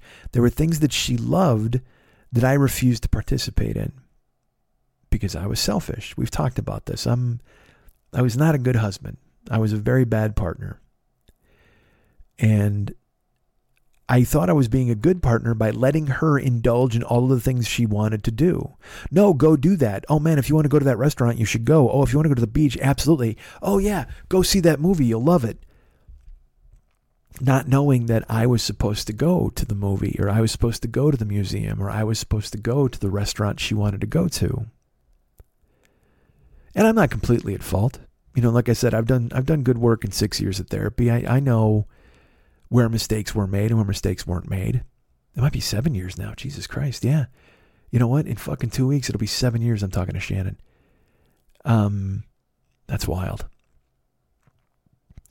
But I, I, I thought I was doing a good thing by just giving my ex-wife the freedom to do whatever the fuck she wanted, when not realizing that she wanted me to share her life and her interests and the things that she wanted to do. So when it came up that uh, there was an improv show that her cousin was in when she was here two weeks ago, or yeah, a week ago, uh, she she even said, "Look, you don't have to go to this. I I, I know you. If you don't want to go, you don't want to go." I said, "No, I'll go." And she's like, "No, no, I I totally get it. If you don't want to go, that's fine." And I, and I said, "No, look, I." And I, I even told her, I said, look, this is the thing I used to do. I would, I would tell people to go do the thing they wanted to do. I said, but I would, if you're here visiting me and you want me to go, I would like to go. Absolutely. Now, did I want to go? Fuck no. Who the fuck wants to go to an improv show? Holy shit. I'm not even sure she wanted to go. But the very fact that she lives on the East Coast and she's in LA when her cousin is going to be in an, uh, on stage in an improv show, how the fuck do you not go? You can't get out of that. She can't, certainly. I could have, but it would have been a chicken shit move to try to get out of that. I mean, fuck, I can, and look, what, it's, it's, it's two hours. Go. Go. But it does open up all that weirdness that I've got inside me where I told you, uh, I go to comedy shows and I just sit there and I try punching up sketches or I try punching up people's jokes and I and I it's just the way my brain works. You know, I just I it's almost painful for me to sit through that. I know that sounds terrible. I don't mean to sound like a, a weirdo. Uh, if people are good, I can recognize that they're good. But unfortunately, comedians watch comedians go, "This guy's funny."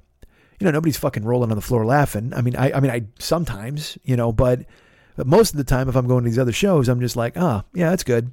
Oh, no, that was a good premise. Or, you know, I mean, it's just, I'm no fun to go to those with, you know, because I wind up punching up jokes the whole fucking time. Like when I, I, told you two weeks ago when I went with Pat, or a month ago when I went with Pat, I was, I'd lean over and go, you know, this joke is right here. Do this, do this. And he's like, I know. And you know what I mean? And I go, I know you're tired of me doing this. He goes, no, I get it. And I'm like, eh.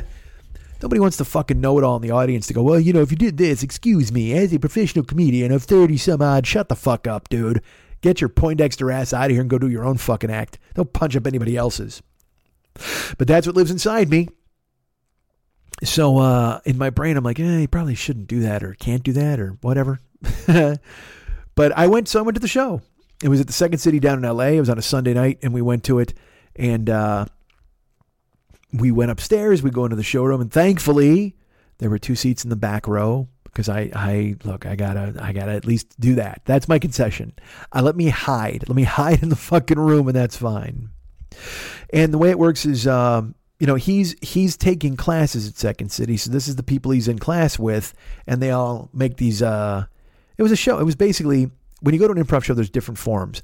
All this was was suggestions from the audience, and they perform sketches off suggestions from the audience. They would ask for like a place, uh, you know, where do you live? Or they'd say, hey, what's a, a good place where to bring a son, your son? You know what I mean? All that. And then people would yell out, yay, a graveyard, whatever the fuck. And then they would have to do an improvised sketch about bringing a son to a graveyard.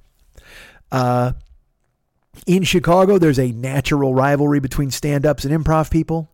It's two completely different animals.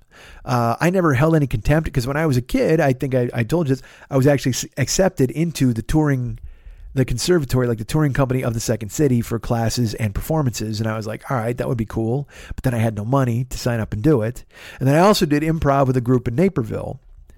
Uh, and because improv is all about, you know, whatever the fuck. You got to be quick, but also you got to advance the scene and you've got to be good to the people in your scene. You ha- it's all about, you got to make everybody else look good. You know what I mean? It's that you can't just walk out and pretend you're the star or whatever, or you have to yes and everything as we all fucking know.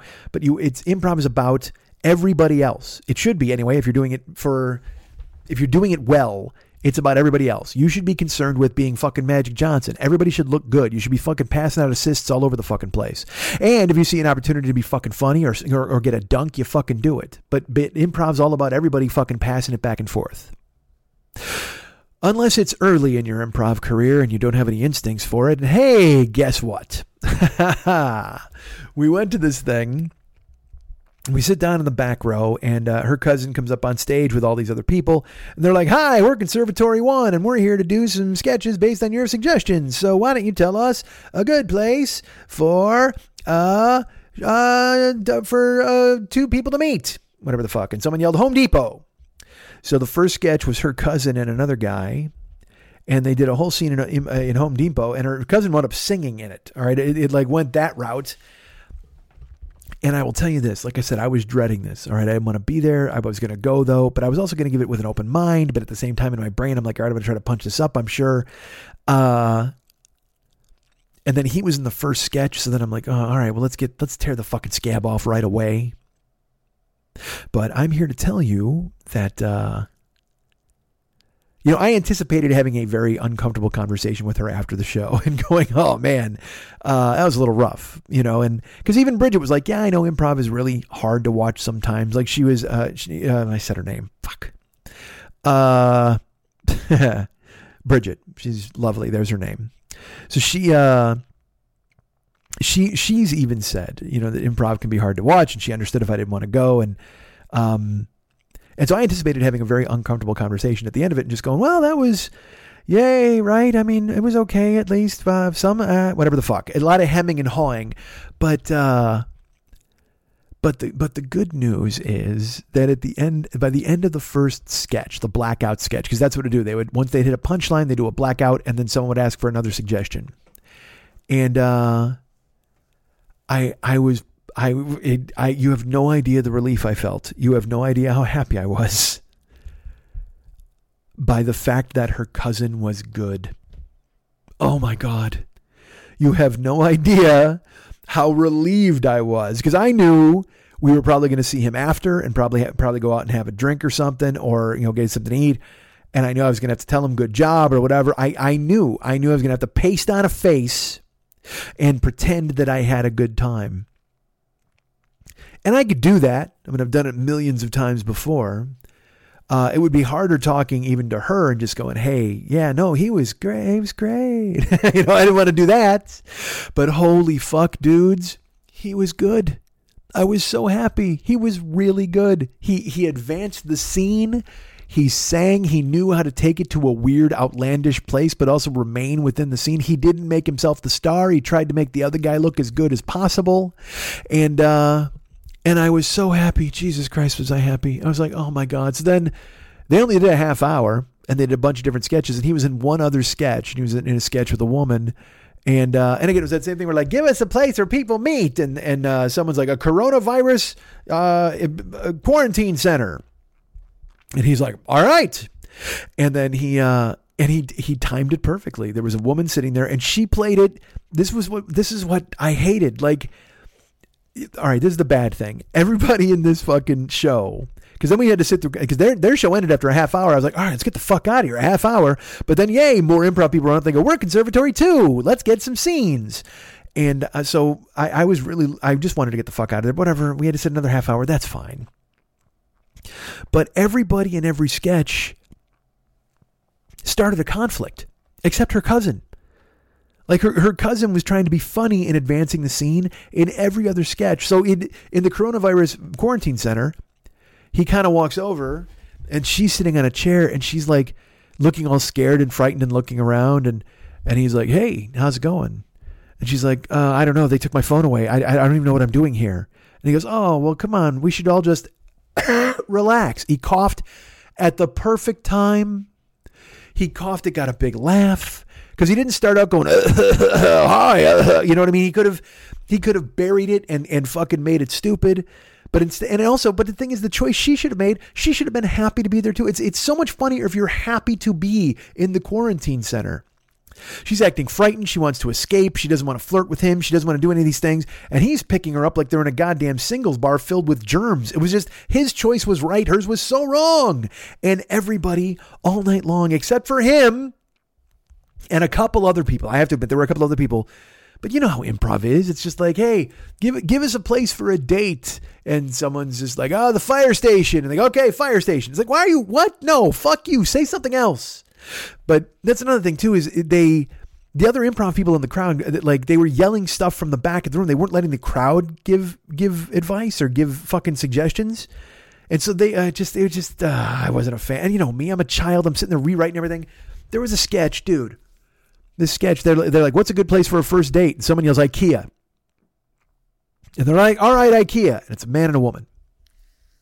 So the man sits down in a fucking chair, and a woman sits next to him. And uh, she goes, I read this is really nice. And the guy's like, Yeah. And she goes, So many places to sit. Which is a great line if you're in an IKEA. That was perfect. It was a great way to get into the scene. And then he goes, I just wish they'd hurry up with your meatballs. Like like yells it and looks down at the, he clenches his fist and he screams meatballs. And uh so now you've here's what you've done as an improv person. You've made this completely about you. You've basically invalidated the pre- where you're at, and you've put the onus on her to either match your rage or go, "What the fuck are you doing?" Like that's every Saturday Night Live sketch is always like three people acting weird and one guy going, "What's going on?" Like I don't even know what's going on. Even the David S. Pumpkin sketch is just the the skeletons and David S. Pumpkins acting weird, and then uh, Whitey McWhiterson and fucking Kate McKinnon just going, uh, why, why, what's with the pumpkins and the skeleton? Like, why? Like, literally invalidating the premise. That's every Saturday Night Live sketch.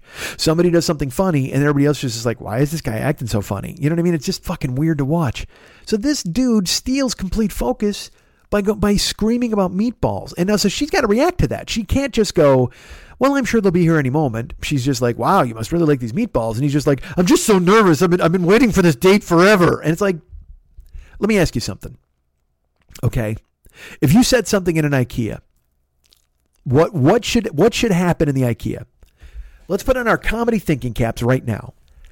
I understand yes, you're shopping for furniture, you're doing things, you're you're eating meatballs, whatever the fuck. There's lingonberries, all sorts of delicious stuff at the IKEA. But I'm asking you right now, what is the one thing that comes to your mind when you think of IKEA?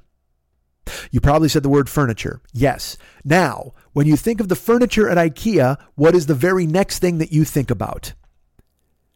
the fucking names of the furniture, the stupid Swedish goddamn names. The only reason to be in an IKEA is to use those fucking names. So literally, she should have been like, "There's so many places to sit," and he would have been like, well, I built their Karfenfugen just for you. And then they could have just had a whole dialogue about Flugenfrugers or whatever the fuck, Boggentrotters, whatever the fuck, anything, Boggengovers, what, any, eh, make it up as you're going, any silly fucking name, Bundle Grippers, anything you want to say, man. Bubble Bangers, we got that. Whatever you want is fucking right there. Buster Gaggles, Brittle Crunchers, whatever the fuck, Bucket Guppers. It's, it's there. It's right there. But they didn't. Instead, he acted the fool and pretended like he was being shy. And then she's like, How long have you been waiting to ask me out? And he's like, Seven years. And it's like, so now you've made the sketch even fucking weirder. So waited seven years to act her out and you took her to a fucking IKEA on your first fucking date. And also in my brain, because I even, I like lean over to Bridge and I'm just like, Hey, there's no waiters at IKEA. What, what's, what's it mean he's waiting for the meatballs? Just go get them. And she's just like, I know, honey. And I'm like, Gah. so fucking weird. Like I just you've put all the onus on the person you're with. Why are you doing that? It's fucked. Then there's another sketch where they're like, they're the people are like, it's in a bathroom. Of course, it's in a bathroom. That's what everybody does. So if somebody tells you your sketch is set in a bathroom, what are you going to do? Hopefully, you're not going to do what these people did. It was a man and a woman, and the woman is at the sink, and she's like kind of looking in a mirror. She's looking at us like it's a mirror, and the guy comes in and he just sits down on a chair like he's taking a shit. And uh, and she says, "Oh, uh, all right, I I I'm in here." And he goes, "You know about my IBS."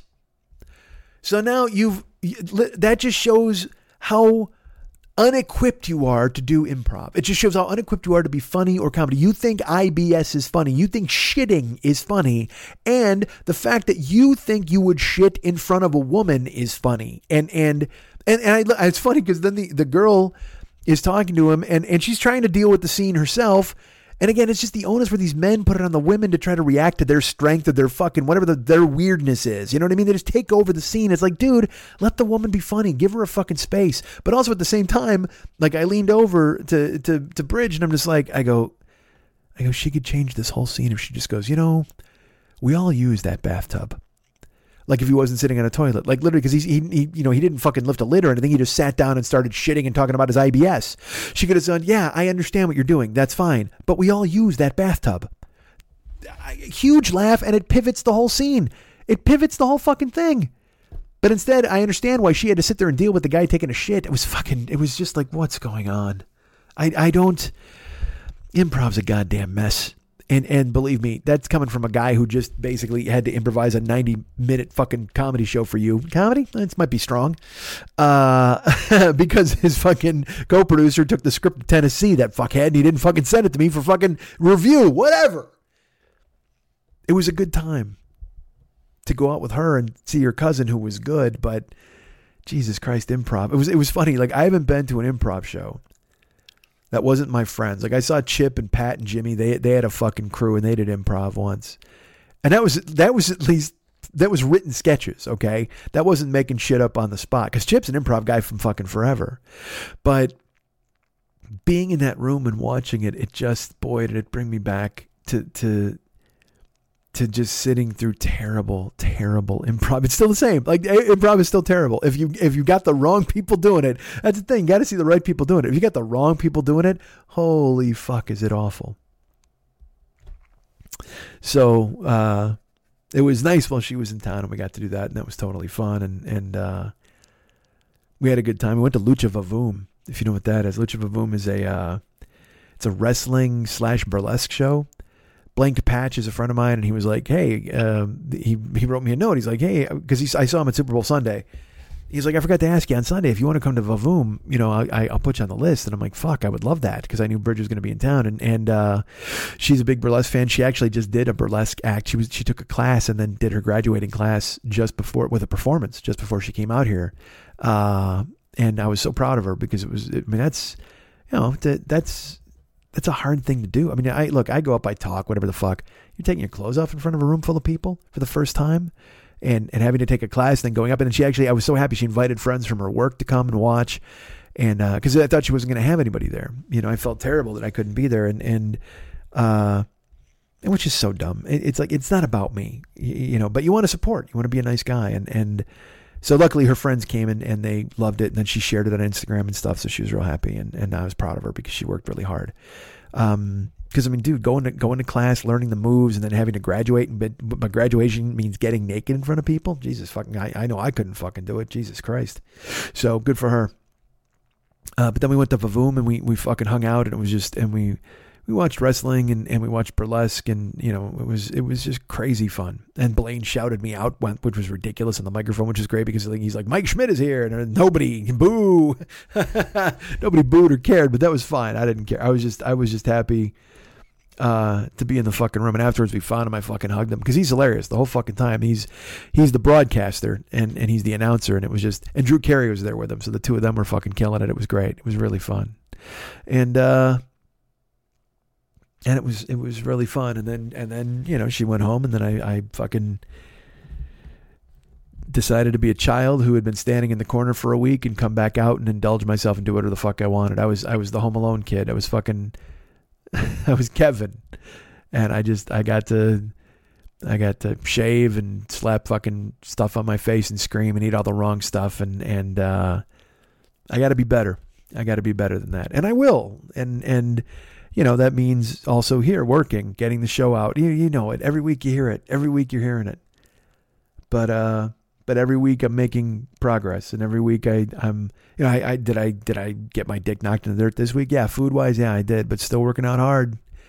And uh, you know, gotta gotta drive, gotta make money, gotta do it's just it's just fucking life, man. You know, it's and and and we're all in it. You're in it, I'm in it you, you got to do the things you got to do. She's in it. She's working seven days this week to make up for her trip, you know, and proud of her for doing that. Proud of anybody who makes the effort. Just got to start being proud of myself. And, and I will. You guys can get me at Mike at MikeSchmidtComedy.com. You guys can be my friends at Facebook.com slash the 40 year old boy. You can follow me on Twitter at twitter.com slash the 40 year old boy. You know what else you can do if you want? You can find me on Instagram and Snapchat. Well, I'm there. Go look for me, Mike40YOB. That's Mike40YOB on Instagram and Snapchat. I'm there lurking and waiting for you to find me and love me. Please love me while you're there. Would that be cool? That'd be great. Pat me on the head and tell me you like Boogie Nights. If I get one person who likes Boogie Nights, reach out to me, please. I got to quit fucking striking out with that goddamn movie. Uh, find me, plays at Instagram and Snapchat. That would be the best. I would love it. Our great friend Ryan Dirks does all the web stuff for this show. You can find him at facebook.com slash Ryan Dirks and tell him he's super cool because he is. And of course, David Mex Hernandez does all of the music and the artwork for this show. Uh, I don't even know if he wants me to plug this. You can find him at facebook.com slash David Mex Hernandez. And get this, uh, I guess he started an Instagram. Now, did I know he started an Instagram? No. Did he tell me? No. Uh, I had to find out from a friend who tagged me in a post with him. And I'm like, all right, well, I guess that's happening. He, I think he just started it this week, but he's David Mex Hernandez at Instagram. So if you've got that on your phone, look him up. You'll see him, and he's uh, he's posting there. I don't know. He and he's still learning it. So, but but follow him, man. Do that. Get him some followers, so he's got people he wants to, you know, he can post to instead of just posting stuff into the ether that I'm going to see. He doesn't want me to see it. He wants you guys to see it. So please check it out. But also, Facebook.com slash David Mex Hernandez is where to find him and join his closed group. First of all, he does all the artwork for the Westside 86 Jokers page. Go ahead and join that if you would. That's our fan club page. Uh, join that. You'll see his artwork for that. But also, if you become his friend on Facebook, you'll see all of that artwork anyway. He's got it in files and folders. Scroll through his photos. You'll see all of it there. But he's got his closed group. This is dumb. That's dumb. You're dumb. I'm dumb. Uh, you want to join that? You send him a note. Then he sends you three questions. You answer those nicely, and then he lets you in the group. And then you all get to make fun of the world and post memes about Jesus. Well, that's awesome. And uh, and from what I understand, the girl in the bikini is going to be taking her bikini off shortly. I think I think it was Ass Wednesday this week, and we got to see uh, uh, Tits Tina or T- Tina uh, Big Tits. What the fuck's her name? God damn it! Whatever. Uh, but she had her ass out too, so that's the thing. That's the most important thing because again, Mex is an ass man from way back. So, uh, so you want to join the club, Jesus Christ? This is dumb. That's dumb. You're dumb. I'm dumb. And uh, and check out all of the amazing characters he's created. Uh, Slumpus McGrumpus is there, and uh, and then there's a potato with the teeth. I think it's it's it's all there. It looks like the, you remember the Quiznos monsters who went. They got the subs. He draws something that looks like them. It's a great place. So go ahead and check it out. There's somebody in a bee costume, I believe. Go to the This Is Dumb, That's Dumb, You're Dumb, I'm Dumb page and ask to join. Then when you join, you're in there and you can post memes and have a great time with everybody else who's in there hating Jesus and the world. Just like our friend David. Uh, but becoming his friend at facebook.com slash David Mex Hernandez is the key to doing all of that. You can check out all his artwork out. And you know, you can buy his artwork. He offers to do, he can do your Facebook caricatures. He can do paintings for you. He works in oil. He works in watercolors. He works, he'll sculpt something for you. He'll uh, he'll certainly draw you like one of his French girls. He'll show you his etchings. Whatever you need to see, he can do. Whatever you need accomplished, he can make happen. But you need to hire him to do it. First of all, like I said, go to facebook.com slash David Mex Hernandez. Go through all of his photos, see all the artwork he's created for my show, all the profile stuff he did for my page, and then join the This Is Dumb, That's Dumb page. See all the characters and stuff he created for that, all the memes, all the all the amazing stuff he's done.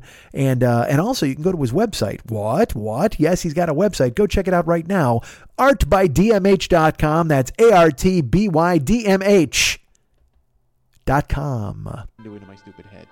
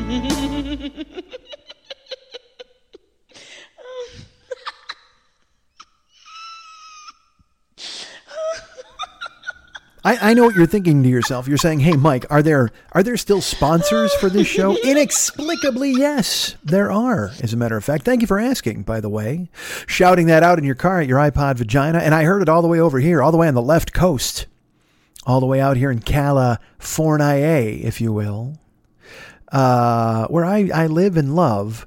Uh, but don't don't think don't think it hasn't entered my mind to go somewhere else. Don't think I haven't thought about going to other places. I saw a friend of mine, my buddy Joe, moved to New York, and uh, he listed an apartment for rent in New York, and uh, he's in you know he's like upstate, I think, and it was uh, a one bedroom with a with a one bath hardwood floors with a with a breakfast bar. It was lovely and beautiful, and it was eight hundred and fifty dollars a month. And I, I almost fainted dead away from seeing that number. Um, and I know if I were to go to like, you know, other places like Iowa or wherever the fuck, it would be even cheaper. But I can't do that, right? I need to stay here. I need to keep uh, running up that hill with Kate Bush. I need to still trying to make sure that I can be the guy that I want to be in the place where I want to stay. All right, nobody cares. Sponsors exist. Podcasts who sponsor us. Uh, let's talk. You know what? Let's switch it up. Let's talk about my good friend Rob Matsushita over at the Knife Drop podcast. Uh, I think episode 11 is still up now. You can download that. Get all of them. Get all 11 episodes. They're really good. Uh, but the last one was episode 11. Um, they talk about the Dana Carvey movie Opportunity Knocks. They talk about the movie One Cut of the Dead. I think Big Slim McGroovy shows up at some point with uh, with a malted. And they talk about when the bow breaks. It's a fantastic show. And our friend Rob's a good friend. Um, although, what did he hate the other day? I saw him hate something on Facebook where he's like, nope. And in my brain, I was like, that was something I wanted to like. Uh, he watched. He said he watched ten minutes of it. Oh no, oh no, he watched the uh, the Hunters show. I think he watched that, the Al Pacino show on. Now, he might talk about that on the Knife Drop. I don't want to spoil it, so uh, go download the Knife Drop podcast. It's available at Anchor, Stitcher, Podbay, all those fine places. Go ahead and check it out. The uh, the Knife Drop podcast with our friend Rob Matza Groovy. Big Slim Mc, McSheeta. Go go listen to who it's a it's a hybrid. They're all there. Go listen to the show, please. It's fantastic. Fearful Jesuit. Let's talk about him for just a second right now because he called me out via text, hurt my feelings. Uh, he didn't really hurt my feelings. Hold on. That's not good. Um, no, he thought he said that I, he wasn't talking directly to me, and then he scolded me. I got a finger wagging via text, but that's fine. He's a busy man. He can go ahead and take time out of uh, putting together unbelievably epic opus podcasts and point out my mistakes, my misgivings, if you will. The Paranoid Strain podcast is available right now in the iTunes store. Go ahead and download it, subscribe to it, please, and then leave notes. Leave a note in the iTunes store, a review, if you will, five star review. Tell them uh, you love the show, you love uh, you love Fearful Jesuit, and you love me for introducing you to the show because I'm I'm the conduit. I brought you to it. Uh, although it was Jesuit who asked me to bring you to it, and I'm happy to do it because he's a he's a fine man who makes a wonderful gumbo with the coldest basement in America. But still, he's still a good man. Although now I'll tell you what, he's he's betrothed. He's in love. He's got a lady friend, and I'll bet, I'll bet that basement is no longer cold, and that's not a euphemism. But still, I'm, I'm getting it's it'll be warmed up like the cockles of my heart. Um, this new show is is all about Philip K. Dick. at least I thought it was all about Philip K. Dick. Here's the thing, it veers off and it's about everything. It's fucking dense as hell again, information and dense, and it's a, it's questioning reality at its face because that's what Philip K. Dick, or as we now know him, PKD did. Uh, and it just it delves into you know. I will tell you this: Dana gets turned loose on Yelp. Dana Unicorn gets fucking uh, gets to fucking run rampant, yelling about Yelp. Uh, what did I learn uh, on the show? I learned that we were crafted by, or I'm sorry, created by a flawed and evil God. I learned that. Uh, I also learned about the pitiless lion eat lamb logic of the food chain, which you'll hear about in this show. Now, I'm going to do something a little different here. You know, I listen to the show and it's about PK Dick, but it also takes this, it veers off into exploring Christianity in all of its facets, like like the eight armed octopus that is Christianity and all the different Christianities. And uh, holy Jesus, again, it's it's me listening.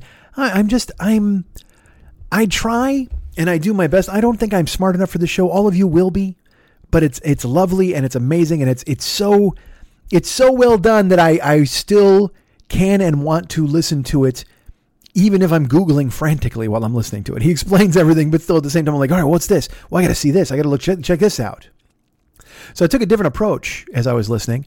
Uh, I here are the uh, what have I got here? I got eight. I think I got the top eight band names that I've that I've pulled out of this show so far, out of this episode, this episode about Philip K. Dick.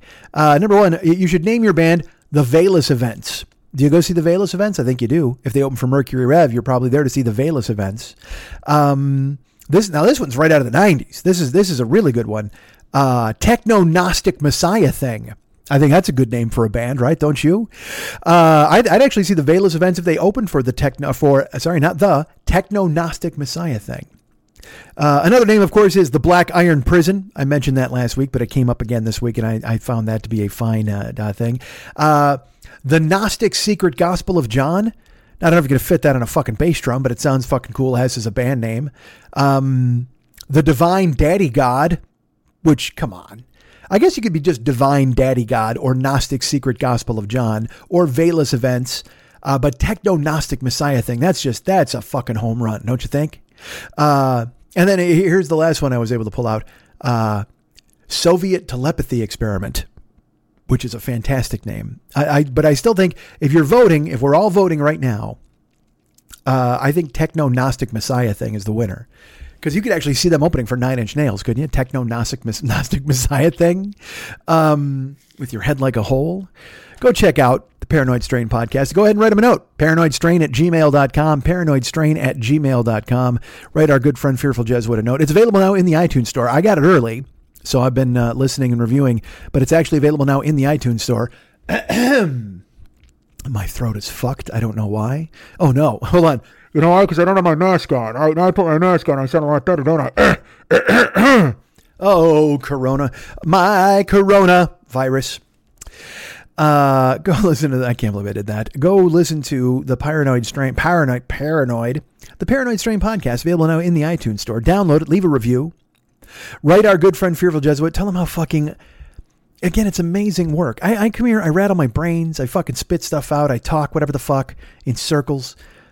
That dude is meticulously scripting out a goddamn three hour show and then intercutting it with Dana and language and using uh, turns of phrase and just, you know, talking about Gnostic Christianity. Dude, I wouldn't know a fucking thing about it. I don't, I don't know anything at all. I learn from this show. Certainly, I'm educated to things that I knew nothing about. But boy, you know, because Philip K. Dick, to me, again, he wrote Blade Runner. That's that guy. I didn't know he was fucking bananas. I didn't know he thought that we were living in a concurrent time that was before Christ, but at the same time, the present time, and we were living in it now. And I didn't realize also, get this, fucking, this dude thought that in the, there was the Gospel of John and then he thought that the VALIS events were in the Gospel of John and they were added to his Bible later, like later in life.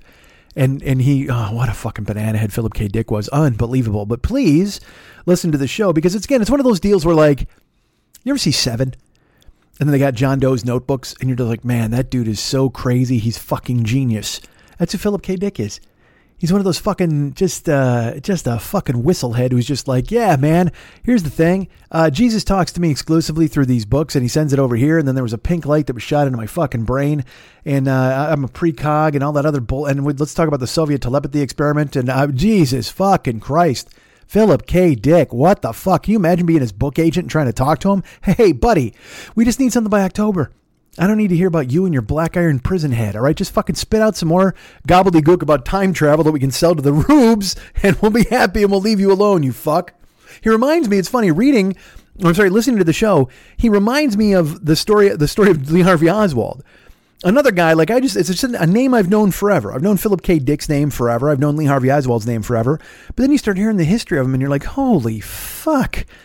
Lee Harvey Oswald traveling to Russia twice and then he's in fucking like, He's talking to people he shouldn't be talking to, and then he's on TV doing an interview about communism. It's like, what the fuck? I thought he was just a dude in the book tower. I didn't know this. It's like when I found out about uh, is it Hedy Lamarr? Hedy Lamarr, who like she invented radio or some bullshit. She's like the Nikolai Tesla, but with tits. It's like, man, it's fucking amazing. Eh, it's reductive. I don't mean that. She's a fucking genius. She invented spies. Like Hedy Lamarr invented spies and shit like that. And you're like, wow, that's fucking amazing. Um, but she's also like a hot ingenue on screen.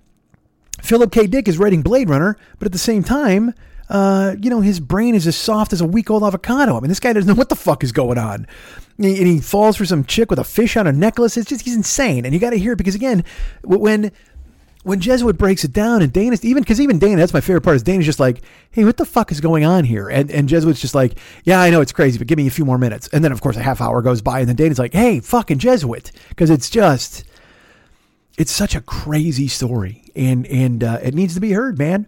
Go check out the Paranoid Strain podcast, available now in the iTunes store. Download it. Download this episode, but subscribe. You know what you do? Subscribe so then you get all of them automatically when they come out. And then you can just settle in, nestle into a room with a black light and a fucking Bob Marley poster and just fucking take four pulls off your bong and float away with the fucking dulcet tones of Jesuit and the clipped tones of Dana Unicorn and imagine what she looks like and to probably pretend that she's naked while she's telling you stories about all the p- mean people on Yelp and, and you find out about Philip K. Dick and what a fucking chowderhead that guy was. Jesus.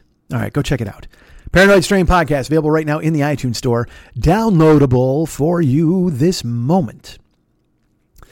Uh, hey man, who wants to hire me for Cameo? I think somebody does, right? You? Is it you? Could it be you? Uh, I, I think I told you last week I wanted to do like a 20 minute cameo for somebody. And then I'm and like, someone wrote me, they're like, don't do that. I'm like, yeah, of course don't do that. I know. Because I'll tell you what, I haven't even heard from these people. They must have been like, I- they're probably not even done watching it. It's been a fucking week. They probably erased the fucking thing when they saw it was 20 minutes. Uh, I just, I just, you know, I fall in love with the sound of my own voice and I also don't want to cheat anybody. And, but I mean, it's 15 bucks. Give him, give him a minute. Fuck. Whatever. All right. So I'm at Cameo. Put the app on your phone and find me. Hi, Mike Schmidt. Just Google me. You'll, uh, not Google me. Fuck. Search me in their uh, archives, I guess you would call them. And, uh, and I'll do a cameo for you and your sister and your brother. Uh, come on, people now. Hire me for your brother. Let me talk on the phone. Let's all get together and make fun of one another on Cameo. Hire me this instant, please. Please, I need the dough. God, do I need money? It's ridiculous. Um, Uber and Lyft exist. Uh, hey, Troy, I got your email. I'll write you soon. Uh, I don't, mean I don't mean soon like in two weeks, but like I'll get you in the next couple days. But uh, if you want to use my code uh, for Lyft to get a ride, don't use it for. I mean, I guess you can use it for a ride, but then I just get a free ride. And who the fuck cares? But I guess I got to go to the airport someday. Whatever. All right, so Lyft exists, and use that code M I K E 720057, Mike 720057, all lowercase. For Uber, DJZW1YTTUE, DJZW1YTTUE, all lowercase. Lyft is all caps. Jesus, who cares? Just try it. I'm sure I'll get credit or I won't. Uh, but if you want to be a driver, use those codes. That would be great. It would help me a lot. If you want to be a rider, first time, uh, use the code too. And I mean, I get free rides, and that's fine. That's all that many any, anybody cares about, right? Yeah. We have a Twitch channel. Did you know that? Uh, Twitch.tv slash the 40 year old boy. I'll be on there playing The Witcher. I can't stop playing The Witcher. Like it's one of those games where just I, I've been playing it for a month. Eh, not really, three weeks. But I'm only 14% of the way through. Jesus Christ, there's so much Witcher shit to do. I mean, I, I I made the mistake of doing all the side missions where I was like killing pirates and killing cannibals and whatever the fuck and finding armor that wasn't good enough. But now I'm now I'm like dealing with street gangs and I, I just uh, I went into a brothel. There was naked chicks. It was totally fun. I went to a steam bath. There was more naked chicks. This game's fucking psycho, but it's fun. Uh, so go to twitch.tv slash the 40 year old boy and uh, follow or subscribe to the channel. Then you'll always know when I'm on it and come in and say hi in the stream and say hello to me in the chat room. I would love it. And then I'll say hi back and I'll talk to you on camera. It'll be like we're having a conversation, except you can be naked somewhere and you're watching me on TV. How fun is that? Right? Uh, so Twitch exists. Go ahead and do that. Amazon, what? I have an Amazon link. Go to MikeSchmidtComedy.com. Go to the merchandise page, which we all know is the Joe Business page. There's an Amazon link lurking. Click on that, and then you're shopping. And I get a taste of the gig. I get money. No, I'm sorry. We get money. They get money. You get stuff. It's it's a perfect relationship. You're shopping anyway. The fuck? Give me a cut of Bezos' cash. That bald fuck needs to share the wealth. That seems strong. He's a good guy. He just went ahead and I don't know if he's a good guy. He's got a eighty billion dollars, but you know he's out there and he's he's made his bones. I don't know. I'm exhausted. I can't fucking make fun of these people anymore. It's like literally it doesn't matter. The world's never going to change. Nothing's going to nothing's going to get fixed. So I can't be like, "Hey, Jeff Bezos is destroying the environment and uh, mapping the universe for some reason." I don't know why Google or Amazon need maps, but they do. I mean, Amazon's going to deliver shit, I suppose. I don't know, man. But he's out there. And he and I are business partners. I'm a business partner with Jeff Bezos. So if you go to MikeSchmidtComedy.com, go to the merchandise page, and click on the Amazon link, you're shopping, and I get a taste of it. And uh, you know, I really need that. I mean, I, I might be, I might make it sound like it's silly, but when you do that, it truly helps the show, man. I get cash, and and uh, I thank you so much for thinking of me. Go ahead and use the Amazon link as much as you can because it truly helps me and the show. Whether you're doing it at work or home or whatever, uh, I get a taste of the gig and it's great. We get money, they get money, you get stuff. It works out perfectly. So thank you for thinking of me and please continue to think of me when you do your Amazon shopping and use my la la la link. If you smell la la la la link, what Mike is shopping. Uh, I have a Patreon page as well. If you want to become a part of that, why wouldn't you? I can think of several reasons why you wouldn't want to, but if you want to, that's cool. It's out there. Patreon.com. Uh, go check uh, for my name, Google Mike Schmidt. I think it's Mike 40YOB as well. Uh, or Mike 40 year old boy, whatever the fuck. Just Google Mike Schmidt Patreon and it's going to come up. You're going to see my smiling face. And uh, if you wanted to do that, it would really help me and the show.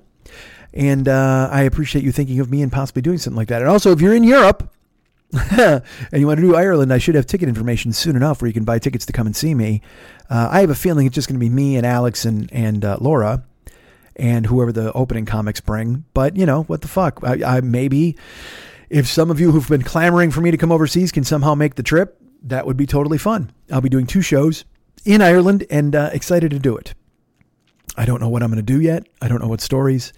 Uh, it'll probably be a lot of stories about Ireland. Nah, probably not. What if I just did that? What if I just talked about Ireland? what if I just washed up with Irish Spring soap? Uh, ignore me. I'm ridiculous. All right. So that all exists.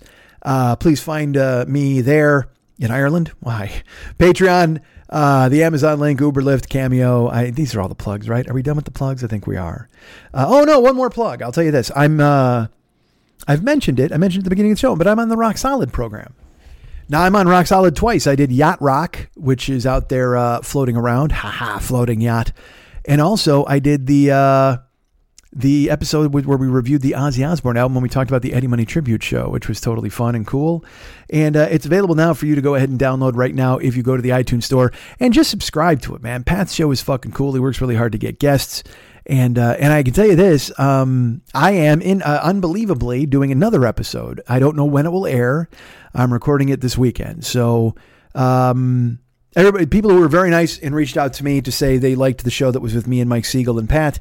Uh, it'll be another show with me and Mike Siegel and Pat, and I just love talking to my friends, so I'm excited about that. That's really cool. So look for that as well. But right now, me, Mike Siegel, and Pat are doing Yacht Rock, and then it's just me and Pat doing the ridiculously long three hour but fucking worth it because we're funny episode about the Ozzy show and uh, some of the Dio stuff I talked about will be in there now and then we review the uh, Eddie Money tribute show which we did which uh, I think I told you about where James Hetfield showed up and all that stuff. It was totally fun but go ahead and uh, check that out please. That's available now. And uh, that's all my plugs. That's all I got for you I think. I, I, I don't know what else to do here. I should probably just I should shut it down right? We're late already and we, we went long. We probably went a little long.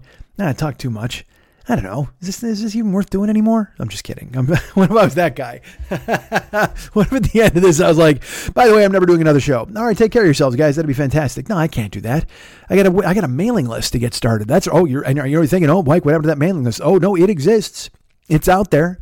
Uh, MailChimp is still being built right now. I'm waiting for more people to go ahead and join up. If you want to send me a note at heymikeaddme at gmail.com, heymikeaddme at gmail.com, I'll get you on the mailing list. Oh, yeah. And if you thought this show came out late on Fridays, what do you get? What do you get this week's mailing list next week? How great will that be? when I give you a mailing list after the fact to describe the show that you listened to a week before, that's my goal. Listen, I want, I want to just stagger my output. All right. I want to go ahead and give you a show one week and then a mailing list the next week and then a show and a mailing list, but then they don't correspond. I, I don't want anything to match. I want to be I want to make it as difficult as possible for to, for me to be successful and for you guys to like me. Can I do that? And now you're thinking to yourself, well, Mike, you've already done that. Yes, of course, I've already done that. But what I'm thinking is I can make it even more challenging. Like maybe if I put out the fucking newsletter in Italian or Spanish or something like that, and you had to do a Google Translate, or even this show, if I ran it through like Babelfish, is that even still a thing? Is Babelfish a fucking thing, or was that even a band? I might be making that shit up. I know there was like Rosetta Stone, and then there was some other fucking thing that taught you how to go ahead and use a different language in like five days or some bullshit. But Babelfish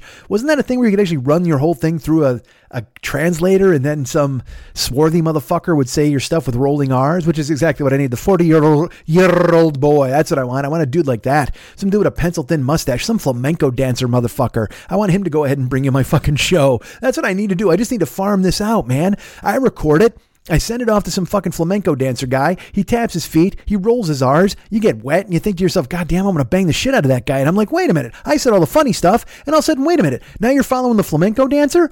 You could have been on my side, but no, all of a sudden you're fucking going with the flamenco dancer and fucking leaving me in a goddamn lurch. I said all the funny shit. I gave you two hours of funny just because this motherfucker shows up, pencil thin mustache, greased back hair, shiny gold lame shirt, and rolls his R's. You're gonna fuck that guy instead of me? I won't stand for it. I refuse. This is my content. You know what, flamenco dancer? You're fucking fired. Who else can I hire now? I need to find a different kind of dancer. That fucking flamenco dancer's got to fucking.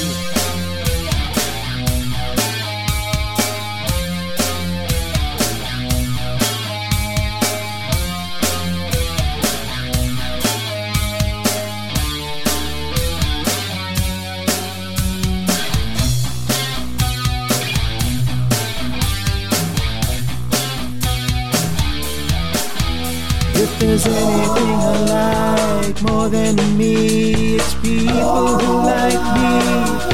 I love me, but if you love me, I love you.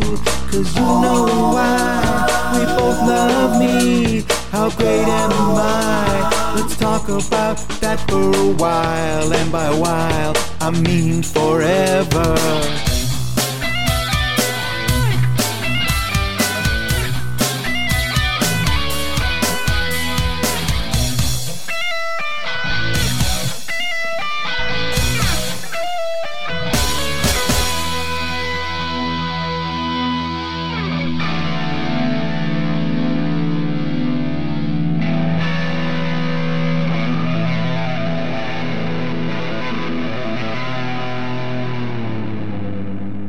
Podcast. Podcast.